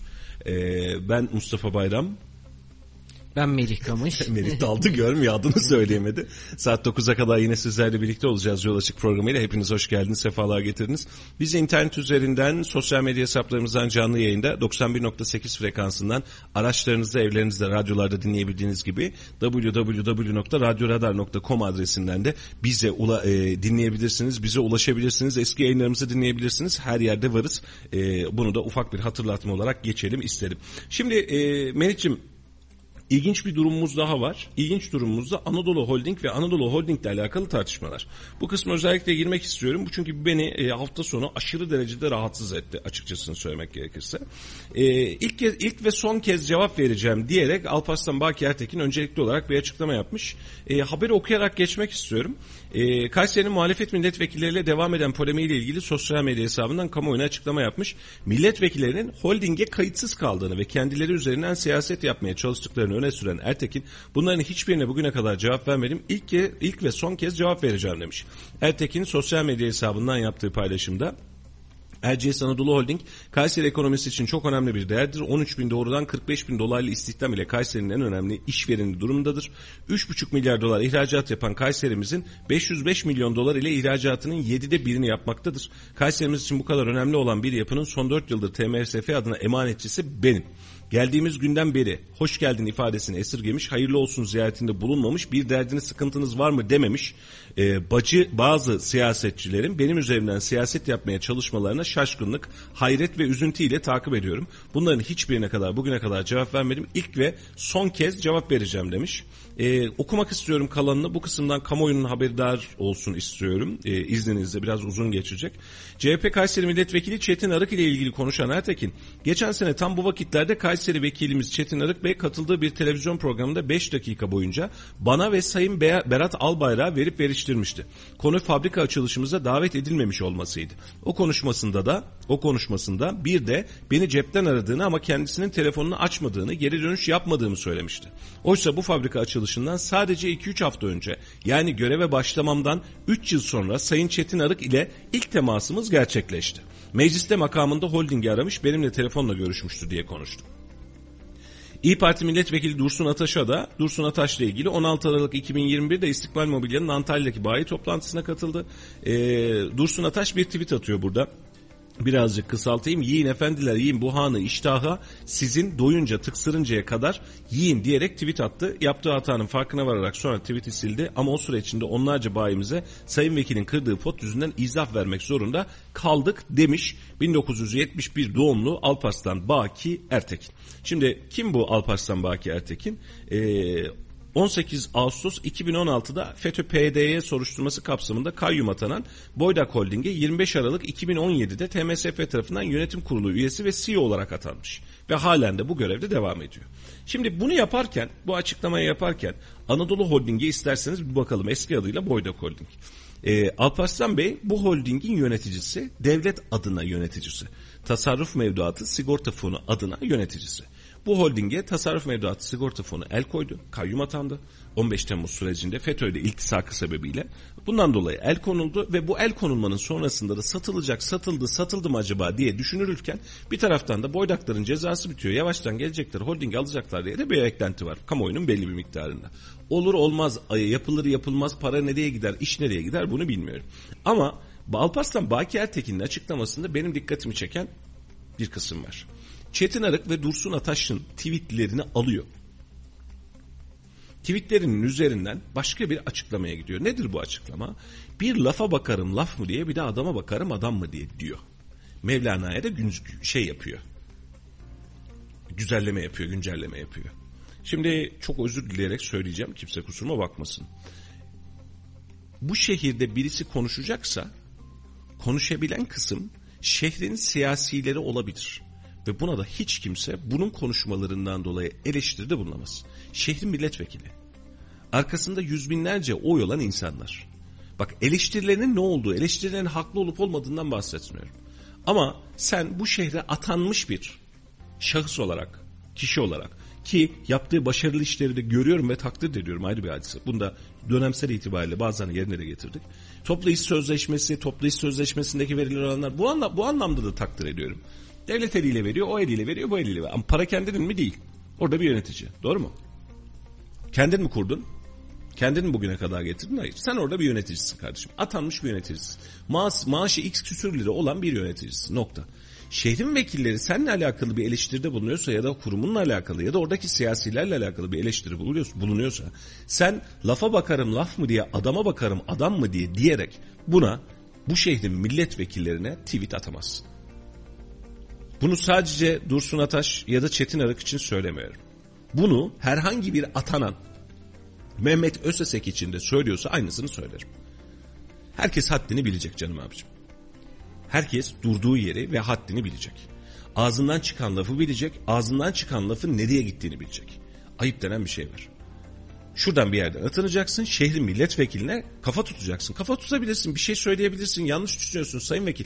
Böyleyken böyle diyebilirsin. Bu açıklamaların her birini tek tek yapabilirsin, izah edebilirsin. Ama sen bunun sürecinde tutup da lafa bakarım laf mı diye adama bakarım adam mı diye buna cevap veremezsin. Haddini bileceksin. Bu benim için de geçerli Melih'ciğim. Yarın bir gün yaptığımız konuşma ya da açıklamayla alakalı bir milletvekili bize açıklama yapıyorsa, bir cevap veriyorsa biz de bu cevabına karşılık cevap verebiliriz. Ama onu toplum önünde böyle bir hengameyle yani çok özür diliyorum sen adam mısın diyerek bu kıvama getirerek bir açıklama yapıyorsak bu çok büyük bir ayıptır. Sayın vekillerin herhangi birisi bak hangi parti hangi siyasi olmasına gerek kalmıyor. Geldiği zaman kapıya ve araçlarına kadar uğurlarız biz. Şahıslarıyla alakalı değildir ben yüzlerine de söyleyeyim. Eğer biz inandığımız değerler buysa bir milletin vekilisin sen. 100 bin, 200 bin, 300 bin oy alarak oraya gelmişsin ve birileri seni seçmiş. Sen ne kadar yanlış ya da doğru olduğunu düşünürsem düşüneyim. Sen millet vekilisin. Milletin vekilisin. Ve burada da Alparslan Baki Ertekin'in açıklaması ciddi anlamda sıkıntılı. Şimdi Çetin Arık da cevaben bir açıklama yapmış. Geçmişiz bunu da. Hadsizlikle sınır tanımıyorsun demiş. Cumhuriyet Halk Partisi Kayseri Milletvekili Çetin Arık, Erciyes Anadolu Holding CEO'su Alparslan Baki Ertekin'e yaptığı açıklamaya sert cevaplar verdi. Arık Ertekin'e yalakalıkta sınır tanımadığın gibi hadsizliklere sınır tanımıyorsun demiş. E, Erciyes Anadolu Holding CEO'su Ertekin'i telefonla ile aradığını doğrulayan Arık zahmet buyurup numaramı kaydetseydi sonrasında aradığımda kimin aradığını bilirdi dedi. Arık ayrıca Ertekin'in kamu adına holdingde temsilci olduğuna dikkat çekti. Arık açıklamasında eğer kamu adına görev yaptığını bilseydin ucuz siyasete kalkışmaz kamunun kaynaklarını sahiplerine peşkeş çekmezdin. Unutma sen orada AKP'nin temsilcisi değil kamunun temsilcisisin.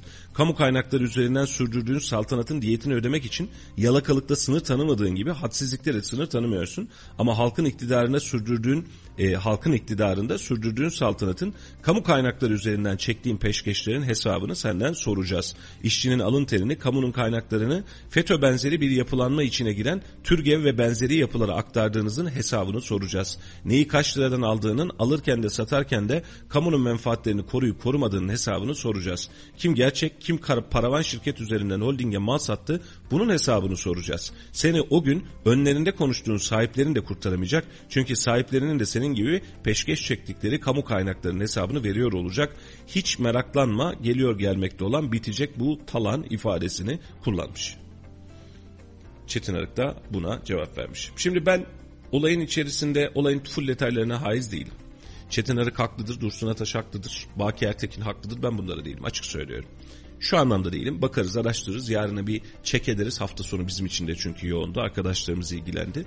E, haklı, haksız ya da durum özetini çıkartırız. Ama net söylüyorum. Alparslan Baki Ertekin yüzde bir milyonda haklı olsa yüzde bir milyon haklı olsa, kesin olarak haklı olmuş olsa şehrin seçilmiş vekillerine lafa bakarım laf mı diye adama bakarım adam mı diye bir cevap veremez.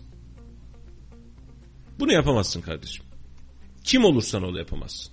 Sana özel değil. Ben bir basın kuruluşu, bir basın mensubu olarak, bir gazeteci olarak bunu ben de yapamam. Bir milletvekili sana bir şey söylüyorsa cevap verirsin. Cevap hakkın vardır. Üzmeden, kırmadan ya da üzerek kırarak problem değil ama aşağılayarak lafa bakarım laf mı diye, adama bakarım adam mı diye edebiyatına giremez. Herkes haddini bilecek. Şimdi bazen vatandaşlar da aynısını yapıyor. Ya bu adamlar filan kardeşim seçtin, sen seçtin. Senin komşun seçti, senin baban seçti, amcan seçti, dayın seçti, seçtin. Bu kadar seçmenimizde biz bu kadar vekili seçtik. Bu kadar milletvekilimiz var bizim. Ve bunlar milletin vekili. Sev ya da sevme. Sevmiyorsan bir dahakine seçmezsin. Bir dahakine olmaz o adam orada. Ama şu an seçildiyse demokratik olarak görevinin başındaysa sen bu insana hakaret edemezsin. Hatırlıyor musun Cumhurbaşkanı'na hakaretle alakalı aynı tutumda durmuştuk. Sedef Kabataş mıydı neydi o kadının adı? Şimdi bak eleştirebilirsin, söyleyebilirsin ama o Cumhurbaşkanı. Sev ya da sevme. Beğen ya da beğenme. İstersen nefret et. Hiç problem değil. Yüzde 51'i kazanmış bir cumhurbaşkanından bahsediyoruz. Hakaret edemezsin canım kardeşim. Siyasetini eleştiririz, konuşuruz. Bak biz de eleştiriyoruz. Ama o senin cumhurbaşkanın. O senin cumhurbaşkanın. Benim cumhurbaşkanım değil diyemezsin. O senin cumhurbaşkanın. Senin başka bir cumhurbaşkanın yok. Cumhurbaşkanı Recep Tayyip Erdoğan senin, benim, hepimizin, bu ülkede yaşayan herkesin cumhurbaşkanı. Demokrasiye ve demokratik değerlere inandığımızı söyleyeceğiz. Demokrasi savunuculuğu yapacağız. Ve daha sonra da bu cumhurbaşkanı benim cumhurbaşkanım değil diyeceksiniz. Diyemezsiniz. Mesela iki gündür yaşadığımız hadise. Kendisine geçmiş olsun dileyelim. E, Covid yaşanmış. Herkesin yaşadığı gibi Cumhurbaşkanı Recep Tayyip Erdoğan da bulaştı bir şekilde Covid. Geçmiş olsun. Hulusi Bey'e de Hulusi Akar'a da bulaşmış. Kendisine geçmiş olsun. İşte e, Sayın Mustafa Palancıoğlu Covid olmuş. Geçmiş olsun. Her birine ayrı ayrı geçmiş olsun. Sağlığın şakası olmaz. Geçmiş olsun. Biz sizi sevmiyor olabiliriz. Birileri sizi sevmiyor olabilir. Mümkün. Sevmeyebilirsiniz. Sevmek zorunda da değilsiniz. Ama e, adamın hastalığının üzerinden başka bir edebiyata doğru dönersen burada da ayıp var. Dur abi bir saniye. Biz insanları öldürecek kadar, canice bakacak kadar, ölümlerini isteyecek kadar ne ara kirlendik ya? Ne ara kirlendik? Cumhurbaşkanının orada olmamasını isteyebilirsin. Seçimi kaybetmesini de isteyebilirsin.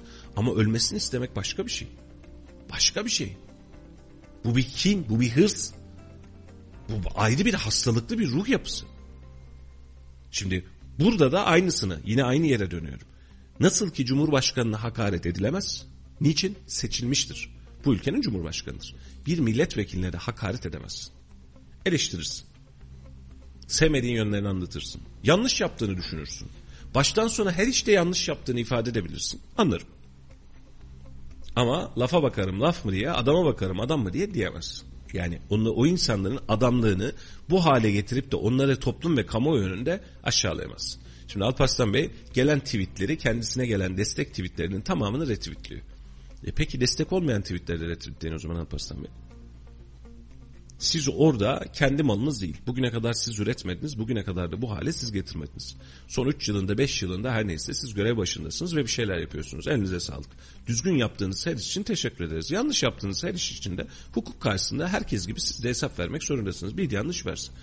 Toplu sözleşme üzerinden çıkıyor. Bir şov üzerinden çıkıyor. İşte toplu sözleşmelere istikbal çalışanının önemli destek de sağladı. Bir şekilde fazlasıyla hani yüzde 40 yüzde 45'lerde kalmadı. En azından bir üstüne doğru geçmeye çalıştı. Toplu sözleşme gerçekleştirildi. Ki bir önceki iş kurulu olan toplantısında bu beyanatı vermişti. Yani biz gereğini yapacağız merak etmeyin siz demişti. Tamam elinize sağlık. İşçi memnunsa zaten hiçbirimize denilecek bir laf yok. Onlar çalışıyor. Ben çalışmıyorum istikbalde. Doğru mu? Onlar yaparlar, işlerine güçlerine bakarlar, yürürler, severler, sevmezler, sevmezlerse iş bırakırlar. Bu kadar. Burada da bir sıkıntı yok.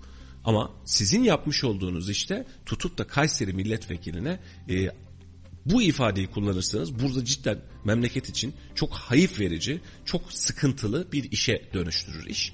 E, bunun için de bu tabloda bulunmamakta fayda var. E, buradan da geri adım atmakta fayda var. Şehre atanan birisi olarak şehre atanmış birisi olarak bir memur olarak bu tablodan geri duymakta fayda var. Çünkü o şehrin vekili. Sen sev ya da sevme, oy ver ya da verme bu şehrin temsilcisi. Şehir milletvekiline de sen parmak sallayıp sen adam mısın diyemezsin. Buyurun. Ki bizim konuştuğumuz konular arasında yayınlarımızda sürekli dile getirdik. Dedik ki siyasette özellikle çok kutuplaştırıcı bir dil kullanılmıyor. Aynı şekilde biz burada da görmüş olduk. Yani biz konuşuyoruz ama kutuplaşmayı çok seviyoruz. Ve bunu en üstten en alta kadar fazlasıyla hissedebiliyoruz. Bu da tabi izlediğimiz zaman bir vatandaş olarak, Türkiye Cumhuriyeti vatandaşı olarak hepimizi de üzüyor. Şu anda aynı şekilde bizim konuşmamız gereken, çözüme odaklanmamız gereken farklı bir konu var. Evet. Diyoruz ki bir sorun var, bunu oturalım, konuşalım. Biz bunu konuşmaktansa bir bakıyoruz bir açıklama. Ben lafa bakarım laf mı diye, adama bakarım adam mı diye çok farklı yere odaklanıyoruz. Ee, Valla bu süreci oluşturanlar oturup bunu düşünsünler. Oturup bunun ayıbını yaşasınlar. Ee, gerek yoktu. Bu kadar polemiğe de gerek yok. Ee, şimdi Erciyes Holding de kimsenin babasının malı değil. Eğer birinin babasının malından bahsedeceksiniz bunu boydakların oğullarına söylersiniz. Babanızın malı mıydı diye. Ee, devlet tarafından el konulmuş. Bu el konulma sürecinin ne olacağı, böyle kalacak mı, yeniden iade edilecek mi bu kısım muğlak. Varsa ki alındı ve böyle kaldı. Bu anlamda ben hayıflanıyorum Meriç'im açık söyleyeyim. Ee, boydakları hatta bizi engellemiş durumdadır muhtemelen Hacı Boydak'tı. Ya da Memduh Boydak herhalde. Tamam Mustafa Boydak çok özür diliyorum. Mustafa Boydak bizi engelledi mesela Kayseri'de hesaplarını Twitter'dan vesaireden engelledi. Sebep şu Gülten Kışanak'la alakalı yaptığı bir çıkış verdi. Ee, biz de açık açık vatandaşa ilan ettik bunu. Yani hani bir HDP diye siz e, çağrıda bulunuyorsunuz. Onun anneliği üzerinden gidiyorsunuz ne yapmaya çalışıyorsunuz diye ve bizi de daha sonrasında engelledi. Problem değil. Bizim için boydak boydaktır. Şimdi meseleye şöyle bakıyorum. Memlekette binlerce, yüz binlerce belki de insan var FETÖ'ye bulaşmış yüzlerce büyük işletme ve iktisadi teşekkül var. Bu bulaşanların e, sahip olduğu, haiz olduğu. Şu an itibariyle, şu an itibariyle bunlardan bir tanesi de Boydak Holding. Ve Boydak Holding'i biz tabiri caizse bu ailenin elinden aldık, devlete bıraktık, cezalandırma yaptık. O gün itibariyle Memduh Boydak boynunu eğmiş olsaydı peki efendim demiş olsaydı bunlar olmayacaktı.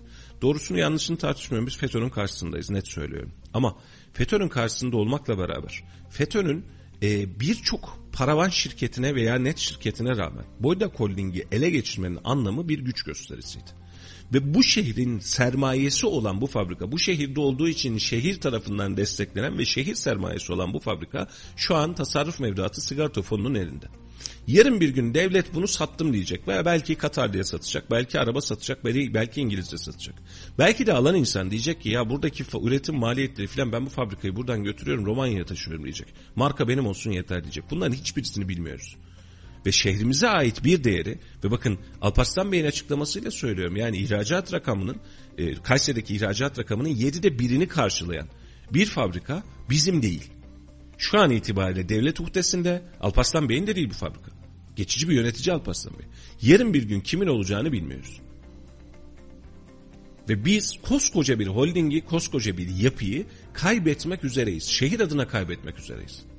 Hani şunu yapabilecek mi Kayseri'li sanayici? Bir araya gelip de 10 fabrika, 50 fabrika, 100 fabrika kardeşim biz bu şirketi alalım. Parası neyse verelim bu Kayseri'den dışarı çıkmasın diyebilecek mi? Hayır demeyecek.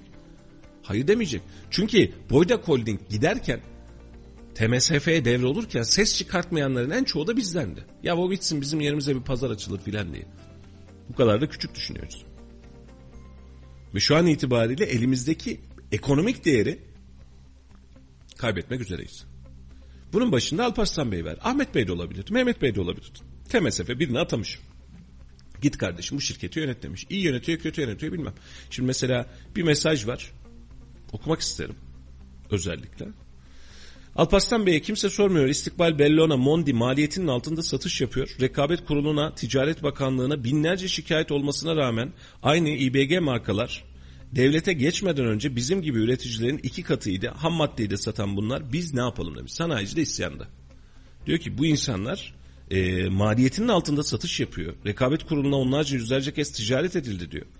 Bizim gibi üreticilerin iki katıydı diyor rakamlar diyor. Ama ham maddeyi de satan bunlar biz ne yapalım diyor. Düşünsene. Bakın bir de sanayicinin böyle bir derdi var. Şimdi orada bir holding var ama holdingin içerisinde Çetin Bey'in söylediği gibi ise TÜGVA'ya niye bağış yapılır? E zamanında da FETÖ'nün okullarına vesairesine bağış yapıldı diye TMSFL koymadı mı? Bir daha mı TMSFL koyacak aynı yere? E niye sen şirketin parasından başka bir e, alana doğru kayma yaparsın? Kayseri Spor'a destek veriyorsunuz, elinize emeğinize sağlık. Şehre destek veriyorsunuz, elinize emeğinize sağlık. Ama başka nereye destek veriyorsunuz biliyor muyuz? Siyasiler mesela sizin oradan hiç çıkmıyor bazen. Ne oluyor biliyor muyuz? Ve yine açıkça söylüyorum yani şu an şu dakika itibariyle yapmış olduğumuz işte Erciyes Anadolu Holding Kayseri'nin olmaktan çıkmıştır. Kayseri'nin olma durumundan da çıkmıştır. Bu şehrin markası olma durumundan da çıkmıştır. Eğer bu mantıkla devam ederse TMSF satıyorum dediğinde bugün, yarın, 3 gün sonra, 5 gün önce bilmiyoruz için ne zaman olacağını. Ama TMSF gerekli müşteriyi bulup aynı anda da satabilir. Yani yarın müşterisi çıksın ve, ve verecek rakam versin. Tamam kardeşim satıyorum sattım da diyebilir. O zaman nasıl çıkacağız biz bu işin içinden? Yani düşünsene Kayseri'nin 7'de bir ihracatını sağlayan bir fabrikadan bahsediyoruz. 7'de birimizi satmış olacağız memleketin. O zaman bunları çok çok fazlasıyla düşünüp ya ne yapıyoruz acaba biz diye bunu kafamızı taşlara vurmaya başlayacağız. Burası da ayrı bir dünya olarak duruyor. Ama yine söylüyorum ee, Alparslan Baki Ertekin'in aynen lafı şu an ona bakıyordum. E, Dursun Ataş'ı ve Çetin Arat'ın Arat'ın e, Arın tweetleri üzerinden diyor. Suskunluğum asaletimdendir. Her lafa verecek cevabım vardır. Ama bir lafa bakarım laf mı diye bir de söyleyene bakarım adam mı diye demiş. Altına da Hazreti Mevlana demiş. Sedef Kabataş da bir Çerkez atasözü deyip oradan kurtarmaya çalışmıştı. Yaptığınız iş ayıp Alparslan Bey. Bunu yapamazsınız. Yapamayacak kadar, e, yap yapabilecek kadar büyümediniz. Bir gün siyasete girin. Siyasette karşınızda rakip, rakip olun bu insanlarla. O zaman bu lafı edersiniz. Siz atanmış bir kişisiniz ve memleketimin siyasetçisine, Kayseri'min milletvekiline hangi parti olduğu hiç önemli değil. AK Parti, MHP, CHP başka bir parti hiç önemli değil. Memleketimin seçilmiş siyasetçisine lafa bakarım laf mı diye, adama bakarım adam mı diye lafını edecek kadar boyunuz uzamadı henüz. Buyurun. Evet, şehri, günü, gündemi hepsini konuşacağız ve şehirde yaşanan gelişmelerde de özellikle Erciyes Anadolu Holding'in açıklamalarıyla hafta sonu bizim de Kayseri vatandaşlar olarak konuştuğumuz konular arasında yerini aldı. Bununla birlikte bir açıklama var. Bakıyoruz hemen. Adalet Bakanlığı Ceza ve Tevkifleri Genel Müdürlüğü Kayseri Birnoğlu T tipi kapalı ceza infaz kurumunda sayım uygulaması esnasında hükümlü tutukların ayakta sayım vermemeleri nedeniyle çıkan haberlere yönelik bir açıklama yaptı. Bu da ulusalda çıkan bir haberdi. Açıklamada Kayseri Birnoğlu T tipi kapalı ceza infaz kurumunda 4 Şubat 2022 tarihinde yapılan sayım sırasında PKK silahlı terör örgütüne üye olma suçundan kalan tutuklu ve hükümlülerin sayı vermemek için görevlilere karşı mukavemet gösterdikleri bununla ilgili hastaneye sevk edildikleri ve bağırsaklarının dışarı çıktığı ile ilgili iddiaların gerçeği yansıtmadığı ile ilgili bir açıklama var. Adalet Bakanlığı üzerinden de bunu da gündemimize almış olalım e, açıklamalar önemliydi. Önemli yapılan açıklamaları vaktinde yapmak daha da önemli. Ya vaktinde yapılan açıklamalarda en azından oradaki oluşabilecek tansiyonu ya da niteliği birazcık daha belirlemiş olacak. E, dilersen bir e, piyasalara bir bakalım. Ben için piyasalara bugün hiç bakmadık. Şimdi bu hafta itibariyle pazar, salı ve çarşamba günü itibariyle iki farklı zam bekleniyor akaryakıta. Hatta rakamları da vardı. Not almıştım. Sende duruyor mu şu an bilmiyorum ama ben kendimden bakayım. Evet. Benzine 70 kuruş, motorine 80 kuruş zam bekleniyor. Salı günü itibariyle geçerli olmak üzere motorine 80, çarşamba günü itibariyle geçerli olmak üzere benzinde 70 kuruşluş zam bekleniyor. Şimdiden eğer yakıt alacaklar varsa gitsinler ve alsınlar. Sebep şu, dolardaki tansiyon yani tansiyon demeyelim dolardaki seyir e, 13'lere kadar düşecek mi acaba derken 13.50, 13.55, 13.56 civarında kaldı. Özellikle son enflasyon açıklamasından sonra dolar kendini buralara revize etti. Ama işin kötü tarafı Brent petrol fiyatlarındaki artış 93,5 dolar 93.49 şu an itibariyle Brent petrol fiyatı.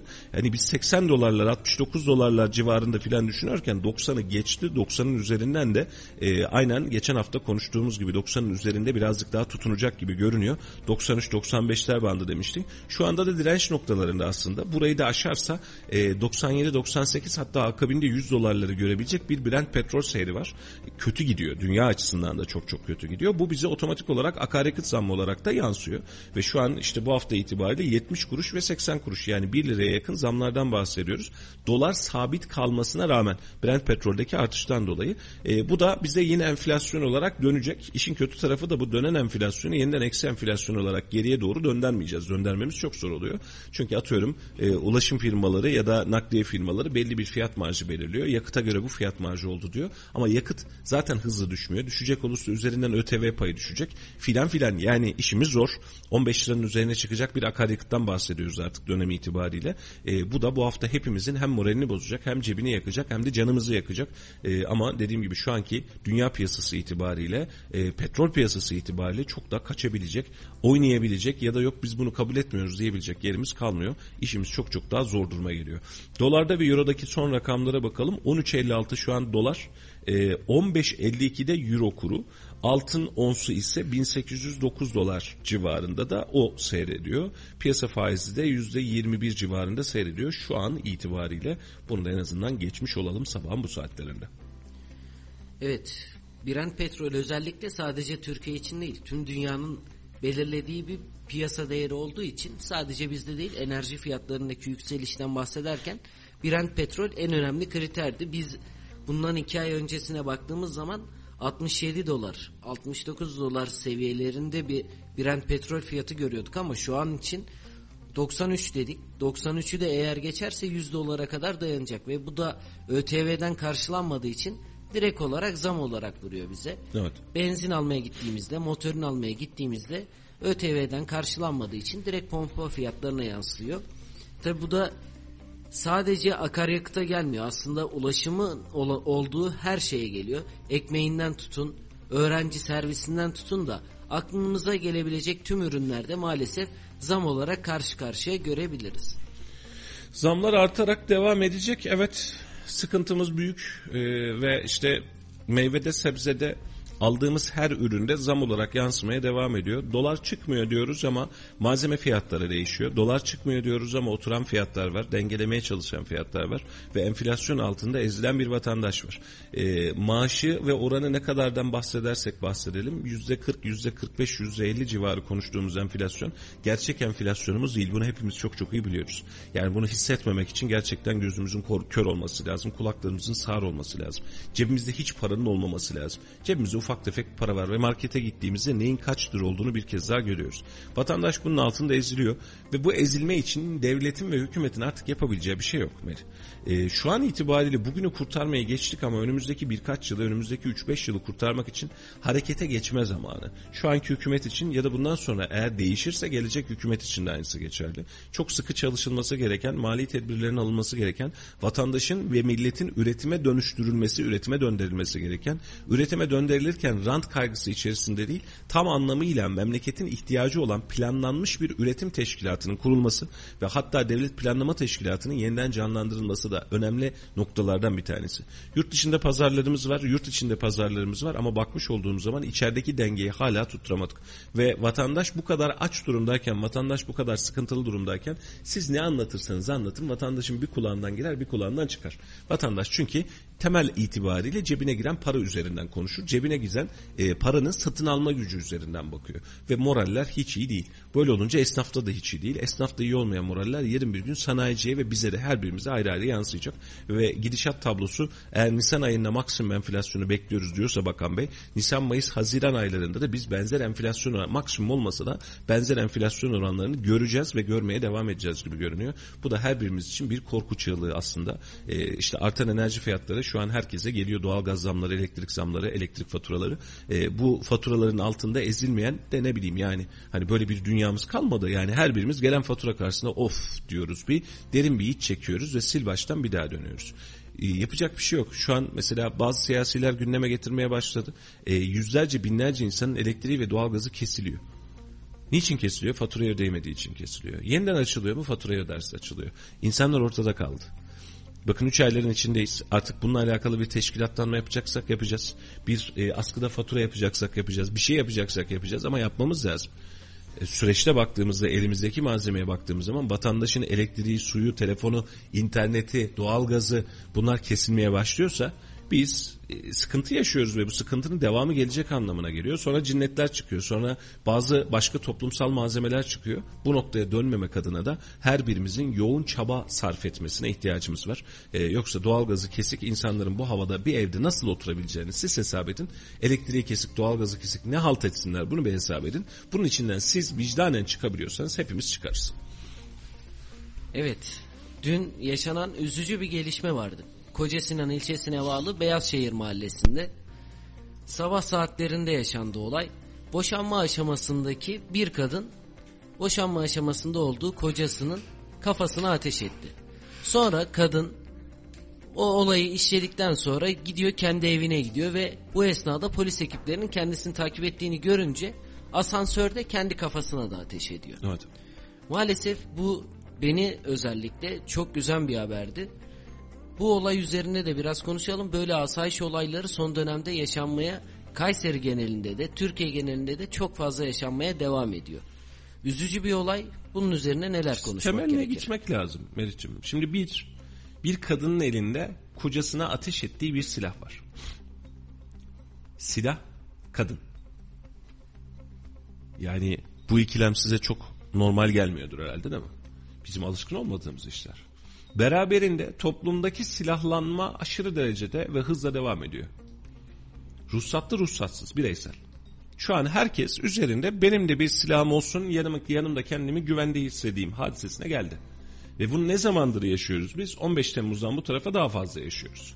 Bunu bahane ederek yaşıyoruz ya da bunu gerçekten inanarak yaşıyoruz ama yaşıyoruz. Hepimiz bir silahlanma derdindeyiz. Beraberinde insanların ahlaken toplumda durdukları yer de önemli. Yani mesela düşünsene hani eski kocanı ya da eski karını öldürme ihtiyacı. Boşanma aşamasındaki kadına ya da erkeği öldürme ihtiyacı. Bunun altyapısına iyi bakmak lazım. Eğer bunlar boşanma aşamasındaysa demek ki mahkemelikler. Mahkemede bunları birbirine öldürebilecek bir suç, suç unsuru varsa bunun kontrol edilmesi lazım. E, Sosyal Politikalar Bakanlığı'nın bu, tüm, bu durumla alakalı bunları rehabilite etmek adına onlarla görüşebiliyor olabilmesi lazım. Hiç kimse bunu yapmıyor. Mesela bir yıllık evliliği olan, altı aylık evliliği olan insanlar boşanmaya kalkıyor. Ve hiç kimse ya kardeşim sizin derdiniz ne? Ne oluyor? Bak yuva kolay korunmuyor. Yazık ediyorsunuz filan demiyor. Kutsal bir müessese. Değil demiyor demiyor. Yani aklı başında e, eski kalemlerden bir hakime denk getirirsem bozmayın oğlum yuvanızı diyor. Hadi siz gidin bakalım diyor. Uzattım diyor. Attım diyor. Siz bir daha düşünün. Şöyle yapın böyle yapın diyor. Atıyor. Yoksa kimse ben iki tarafta razı deyince kapattık gitti. Tam boşandı gitti diyor. Bunların hiçbirisi toplum nezdinde yok. Söyleyince bize söylenmiş oluyorlar ama bunu işte çocuktan öğrenecek öğretmen yok. Bunu toplum içerisinde e, cemaatten öğrenip de buna tedbir alabilecek, iki ilim verecek, iki nasihatta bulunacak imam yok. Hiçbiri yok. Ve karşımıza çıkan tabloda yalnız sahipsiz bir millet var. Şimdi geçen gün de konuştuk aynı hadiseyi. Baktığımız zaman eğer e, şeyden çıkacaksak, işin içinden çıkacaksak oradaki cami imamının, o mahalledeki imamın gidip bu insanlarla oturup bak e, gençler, delikanlılar, aslanlar yapmayın, etmeyin bak dinimiz böyle böyle diyor. Siz böyle yaparsınız, böyle oluyor filan diyebilmesi lazım değil mi normal şartlarda? O da yok. Sadece hoca tarzında değil. Öğretmende de aynı şey. Aynen aynen. Ve bu bak bu mekanizmaların her biri yok. Ortada yok. Hal böyle olunca her şey e, herkes ekonomik sistemin içerisinde var olma çabası içerisinde iş yapmaya, hayatta kalmaya, nefes almaya çalışıyor. Kişiye özel e, ruha dokunur, cana dokunur, insana dokunur hiçbir özelliğimiz kalmadı. Hal böyle olunca karşımıza çıkan bu tablolarda bir de üstüne dediğim gibi bireysel silahlanmanın fazlasıyla abartılması hadisesi var. Kadın düşünsene bir kadın cebine silah koyuyor gidiyor eski kocasını vuruyor sonra eve gidiyor bak polis, polis geliyor ya da kendini kötü hissediyor bir de kendini sıkıyor kafasını sıkıyor o ne ala memleket. Sorumlusu kim? Toplum. Sorumlusu kim? Bu kadar. Bence bireysel olarak Bu kadar. değil. Aynen Toplumsal öyle. olarak konuşmamız lazım. Sadece bu olayda değil. Bizim geçtiğimiz ay özellikle hep kötü olaylardan bahsettik. Ve bunu farklı bir şehirde değil İstanbul'da ya da Ankara'da konuştuğumuz olaylar değildi. Yaşadığımız şehirde Kayseri'de konuştuk. Ve asayiş olaylarının arttığını hırsızlığı falan saymayalım hadi. Bu, bu türde bireysel silahlanma nedeniyle artan çok fazla vakanın olduğunu da gördük. E bunun önüne geçmek için ne yapmamız gerekiyor? Bizim toplumu eliyle düzeltmemiz gerekiyor. Öğretmeniydi, hocasıydı, yani kanaat önderleri diyebileceğimiz insanların bu aşamada devreye girmesi gerekiyor. Mesela en güzeli de İl Sağlık Müdürlüğü'nün bir geçen hafta toplantısı vardı. Basın mensuplarına e, cinayet olaylarında e, ne derler ona? Yayın yayın nasıl yapılır üzerine bir bize bilgilendirici bir toplantı düzenledi. O kadar çok memnun oldum ki. Alanda uzman psikologlar, psikiyatristler veriyor ve İl Sağlık Müdürlüğü'nde gerçekten bu konuya uzman, toplumun nabzını direkt olarak yoklayabilen insanların başta bizi eğitmek üzere bir çabasını görüyoruz. Bu tür çabaların daha fazla artması gerekiyor bence. Çünkü bu tür çalışmalar artarsa eminim ki toplum olarak hep beraber ipin ucundan tutarak bir şeyler yapmak için çalışabiliriz. toplumsal mutabakata toplumsal olarak nitelendirip sırt sırta verilmeye ve toplumu sil baştan yeniden inşa etmeye ihtiyacımız var. Dinimizde, imanımızda, etik kültürümüzde, toplum kültürümüzde, komşuluk ilişkilerimizde, akraba ilişkilerimizde buna yeniden ihtiyacımız var. Pandemi bir kez daha dinamit koydu bizim tüm toplumsal ilişkilerimizin içine. Akraba, eş, dost, sıla rahim bunların her birisi bizler için hayal oldu. Anne babasını ziyaret etmeyen insanlarla baş başayız. Ve bu insanlar hani acaba yarın ne olacak derdini şu an sadece ekonomik olarak almıyor. Ama biz bu mantıkla gidersek yarın paramız olduğunda da bir hükmümüz olmayacak. Yaşlarını hürmet etmeyen, toplumu kucaklamayan. Ya biraz önceki işte konuştuğumuz hadise Melih'ciğim düşünsene. Sen o binadasın, senin çocuğunla beraber o binadasın ve asansörde biri kafasına sıkıyor ya da biri birini vuruyor. Ne kadar huzurlu olabilirsin, ne kadar rahat olabilirsin ki? Aynı mahallenin içinde bile bunun psikolojisini, bunun travmatik etkilerini atlatamayacak çocuklar var. Bunu normalleştirmemek lazım. Bunu toplumdan uzaklaştırmak lazım. Önceden bu hadiseler 3-5 merkezli, 3-5 mahallede olurdu. Hani o mahallelerin de şeyi belliydi. Hani düzeni, şekli, şemali iyi kötü belliydi. Her yerde yaşıyoruz bunu. Ve toplum olarak kaybediyoruz. Orada ölen, öldürülen ya da yaralanan iki kişiden bahsetmiyoruz şu an. Toplumca kaybediyoruz her bir şey. Ve bunun için alabileceğimiz hiçbir tedbirde hiçbirimiz yokuz. Açık açık söylüyorum Diyanet İşleri, Milli Eğitim, Sosyal Politikalar, Aile ve Sosyal Politikalar Bakanlığı nerede bu insanlar? Nerede bu insanlar? İntihar edenlerin karşısında, madde kullananların karşısında, bozulan aile yapılarının karşısında, yoklukların karşısında nerede bu insanlar? Bunu söyleyince bana kızacaklar. Kızmayın lütfen kurban olayım rica ediyorum. Bilmem kaç tır Suriyeli ee, kampta kalanlara yardım gönderdiniz Diyanet eliyle, vakıflar dernekler eliyle. Ellerinize emeklerinize sağlık. Tabii ki onlar da insan. Bak bu anlamda ben e, birazcık şeyim hani onlara göndermeyin şuna gönderin filan da derdinde değilim. Ama memlekette elektriği doğalgazı kesilmiş insanlar var. Neredesiniz? E dostlar. Hayır dediğiniz, zekat dediğiniz önce sizde başlamıyor mu? Sizin kültürünüzde başlamıyor mu? Önce komşunuzla başlamıyor mu? Komşusu açken tok yatan bizden değildirle başlamıyor mu bizim dosturumuz? Önce aile yakınlarıyla başlamıyor mu mesela? Aile bireylerinizle başlıyor. Ve bizim şu an doğalgazı, elektriği kesilen vatandaşlarımız varken siz hangi rahatlıkta, hangi hizmet alanında devam ediyorsunuz? Bura bitti de oralar mı kaldı? Kurban olduklarım. Bu Yaptığınız işe ve kültüre bakın. Maaş almasa yani maaşı olmasa namaz kıldırmayacak imamlar var demiştim. Geçen hafta tepki de aldım bununla alakalı. Vallahi kusuruma bakmayın durum böyle. Öğretmenlere bakın dışarıda tonlarca insan öğretmenlere atama öğretmenlere kadro diye bas bas bağırıyor. Pınarbaşı'nda bir okulu öğretmensiz kalıyor. Gelen her öğretmen çeşitli bahanelerle yeniden kayıyor. Bu mu kültürümüz bu mu ahlakımız? Hangi eğitmendir ki bu? Yani Pınarbaşı'nda bir öğretmen "Cık, ya nasıl olmaz ya? E, Oradaki çocukların hakkı yok mu? Oradaki çocukların geleceği yok mu diyemeyecek kadar aciz olabilecek hangi öğretmeni yetiştirmişiz biz? Genelleme itibariyle söylemiyorum affınıza sığınırım. Şu an bizi dinleyen atıyorum 100 tane öğretmenin içerisinden 90 tanesi belki de gidip orada çalışacaktır. Buna bir itirazım yok. Ama ben buraya gelmek istemiyorum diyen diğer kalan o öğretmenler oraya ataması çıkıp da gitmeyen öğretmenlerin vebalini kime soracağız biz? Sadece şahıslar mı yoksa böyle bir müesseseyi böyle yetiştirenler mi? Böyle bir bakanlık mı bunun sıkıntısı? Ve bakıyorsun intiharlar, ölümler, yokluklar ve bunun içerisinde biz her geldiğinde her hafta muhtarlar da program yapıyoruz. Birçok muhtarımızdan rica ediyoruz. Varsa mahallenizde sıkıntı olan insanlar lütfen bildirin. Sayfalarımızdan bildiririz, elimizden geliyorsa bildiririz, bir şekilde yaparız. Ve bu, bu müesseselerin her birinin çok dinamik olması lazım. Ki toplumu yeniden toparlayabilelim. Peki bu mantıkla toparlayabilir miyiz? Toparlayamayacağız Melih'ciğim. Ve daha kötüye gidiyoruz. Toplum çünkü geçim sıkıntısının içerisinde başka hiçbir şey görmüyor. Gözü de görmüyor. Ya geçim sana da geçim bana da geçim gel bir ekmeği beraber paylaşalım diyen yok. Yok. Şimdi bakın devlet tarafından, enflasyon tarafından, politikalar tarafından oturup sabahlara kadar eleştirelim bu ayrı bir hadise. Ama içinde bulunduğumuz durum ortada. Sen ne kadar eleştirirsen eleştir toplumu değiştirebilecek misin? Açlığı değiştirebilecek misin? Gıdaya ulaşımı değiştirebilecek misin? Doğalgazı kesilen evini, kaderini değiştirebilecek misin? Sen sıcak evinde ya biraz daha mı açsak kombiyi soğuk mu oldu ne derken battaniyenin altında tir tir titreyen çocukların kaderini değiştirebilecek misin? E bunlardan haber olmayan bir toplumumuz var. Her şey güllük gülistanlıkmış gibi yaşayan toplumumuz var. Aylık 2000 lira 2500 lira emekli maaşıyla kirada hayat geçirmeye çalışan emeklilerimiz var bizim. Çocukları tarafından bakılmayan yüzlerine bile bakılmayan insanlar var. Ve bunların hiçbirisi bizim toplum gündemimizde yok. Bakın köyden bahsettik biraz önce. TÜİK rakamlarıyla %6.8 köyde ve kırsalda yaşayan insan sayımız değil mi? Evet. Konuşacaksak bunları konuşacağız. Biz ne hale ne ara bu araya geldik? Niye bu hale geldik? Bunu devlet eliyle, kamu eliyle ya da toplum eliyle nasıl düzelteceğiz? Bunları konuşmamız lazım. Ve dilimizde tüy bitse, dilimizde tüy bitse sabahlara kadar konuşmamız gerekse de konuşacağız bunları konuşmamız lazım. Ve çözmemiz lazım konuşmak da yetmiyor. Dikkat çekmemiz lazım. İşte çözüm odaklı konuşmamız lazım. Ama bakıyoruz. Bak yine aynısına geleceğim. Programın başındakine geleceğim. Bizim gündemimizde ne var? Isparta'daki elektrik kesintisi.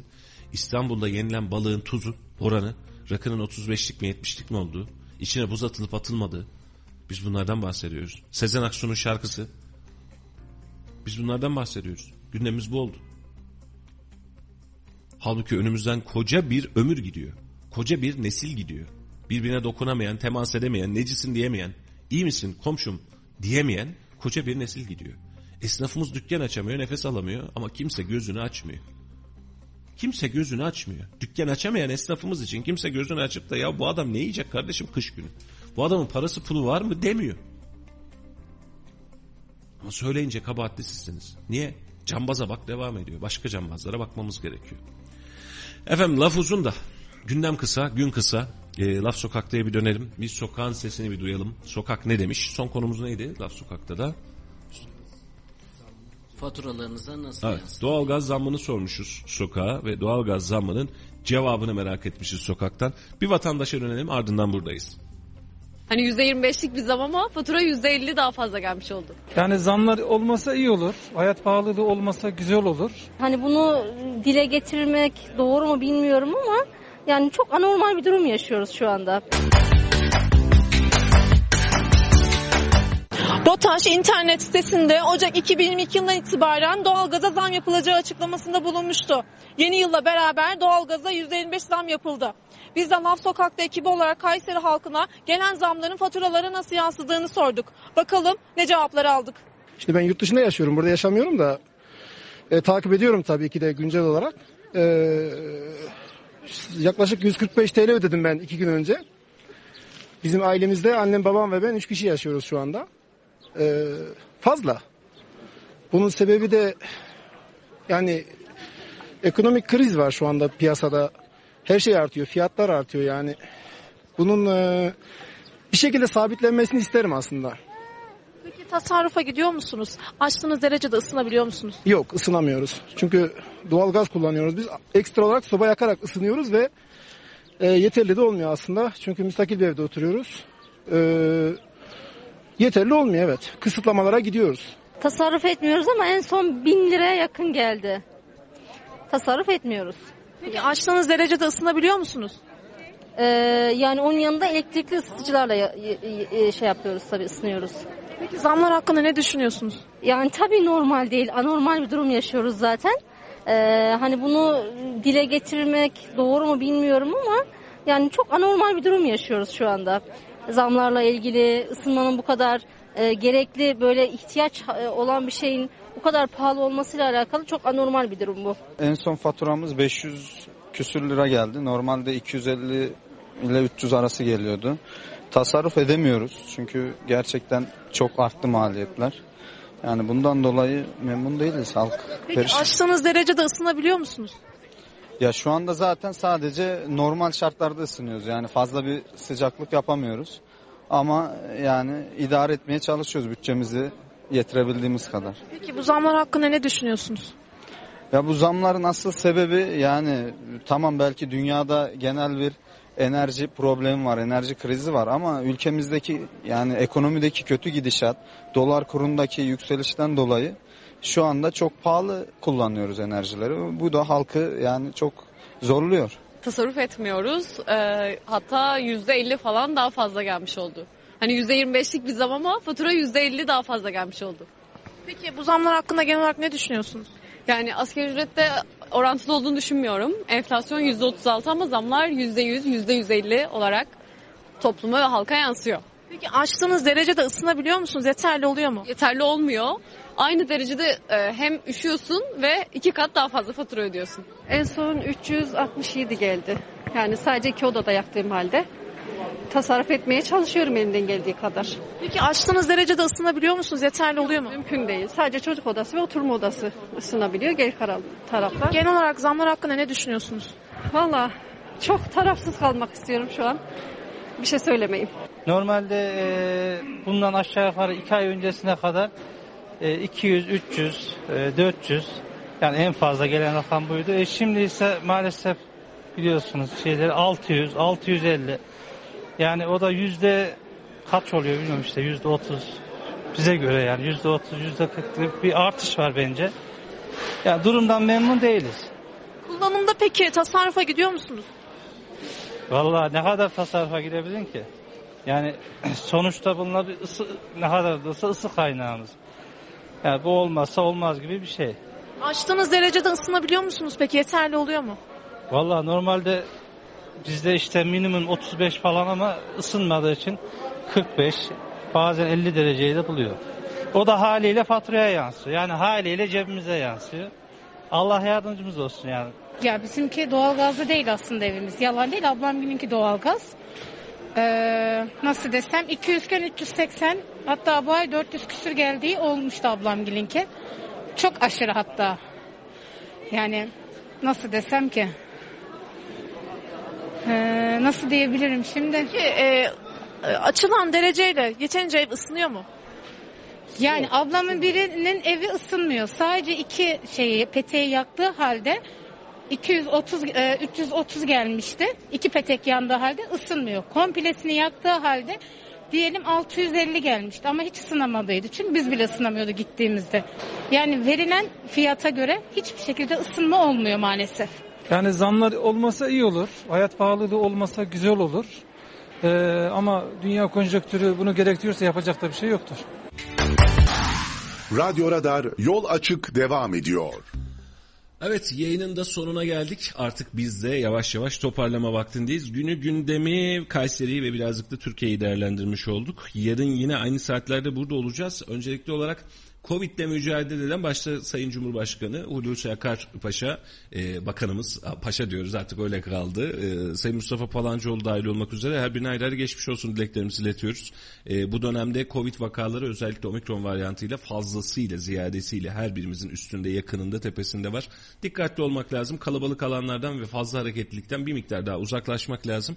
Bir şekilde bulaşacak görünen tablo o artık ona doğru gidiyoruz. E, Allah e, memleketimize zeval vermesin, hayırlısı olsun. E, ama Covid vakalarındaki artışı da e, arada bir de olsa dikkat çekip bir güncelleme yapmak ya da bir gözümüze gözümüzün önüne getirmek gerekiyor. Dikkatli olmakta, kalabalık alanlarda bulunmamakta fayda var ama bir şekilde de e, biz yeni varyantla beraber daha az ölümcül, daha az hafif giden e, bir vaka ile karşı karşıyayız. İnşallah bu da gördüğümüz, göreceğimiz son Covid vakaları olur ve bahar yaz dönemleri de inşallah bunların üstesinden gelmiş ve bu gündemden de çıkmış oluruz. Hepsine yeniden geçmiş olsun dileyelim. Evet Mehmetciğim son cümleler alalım, veda edelim.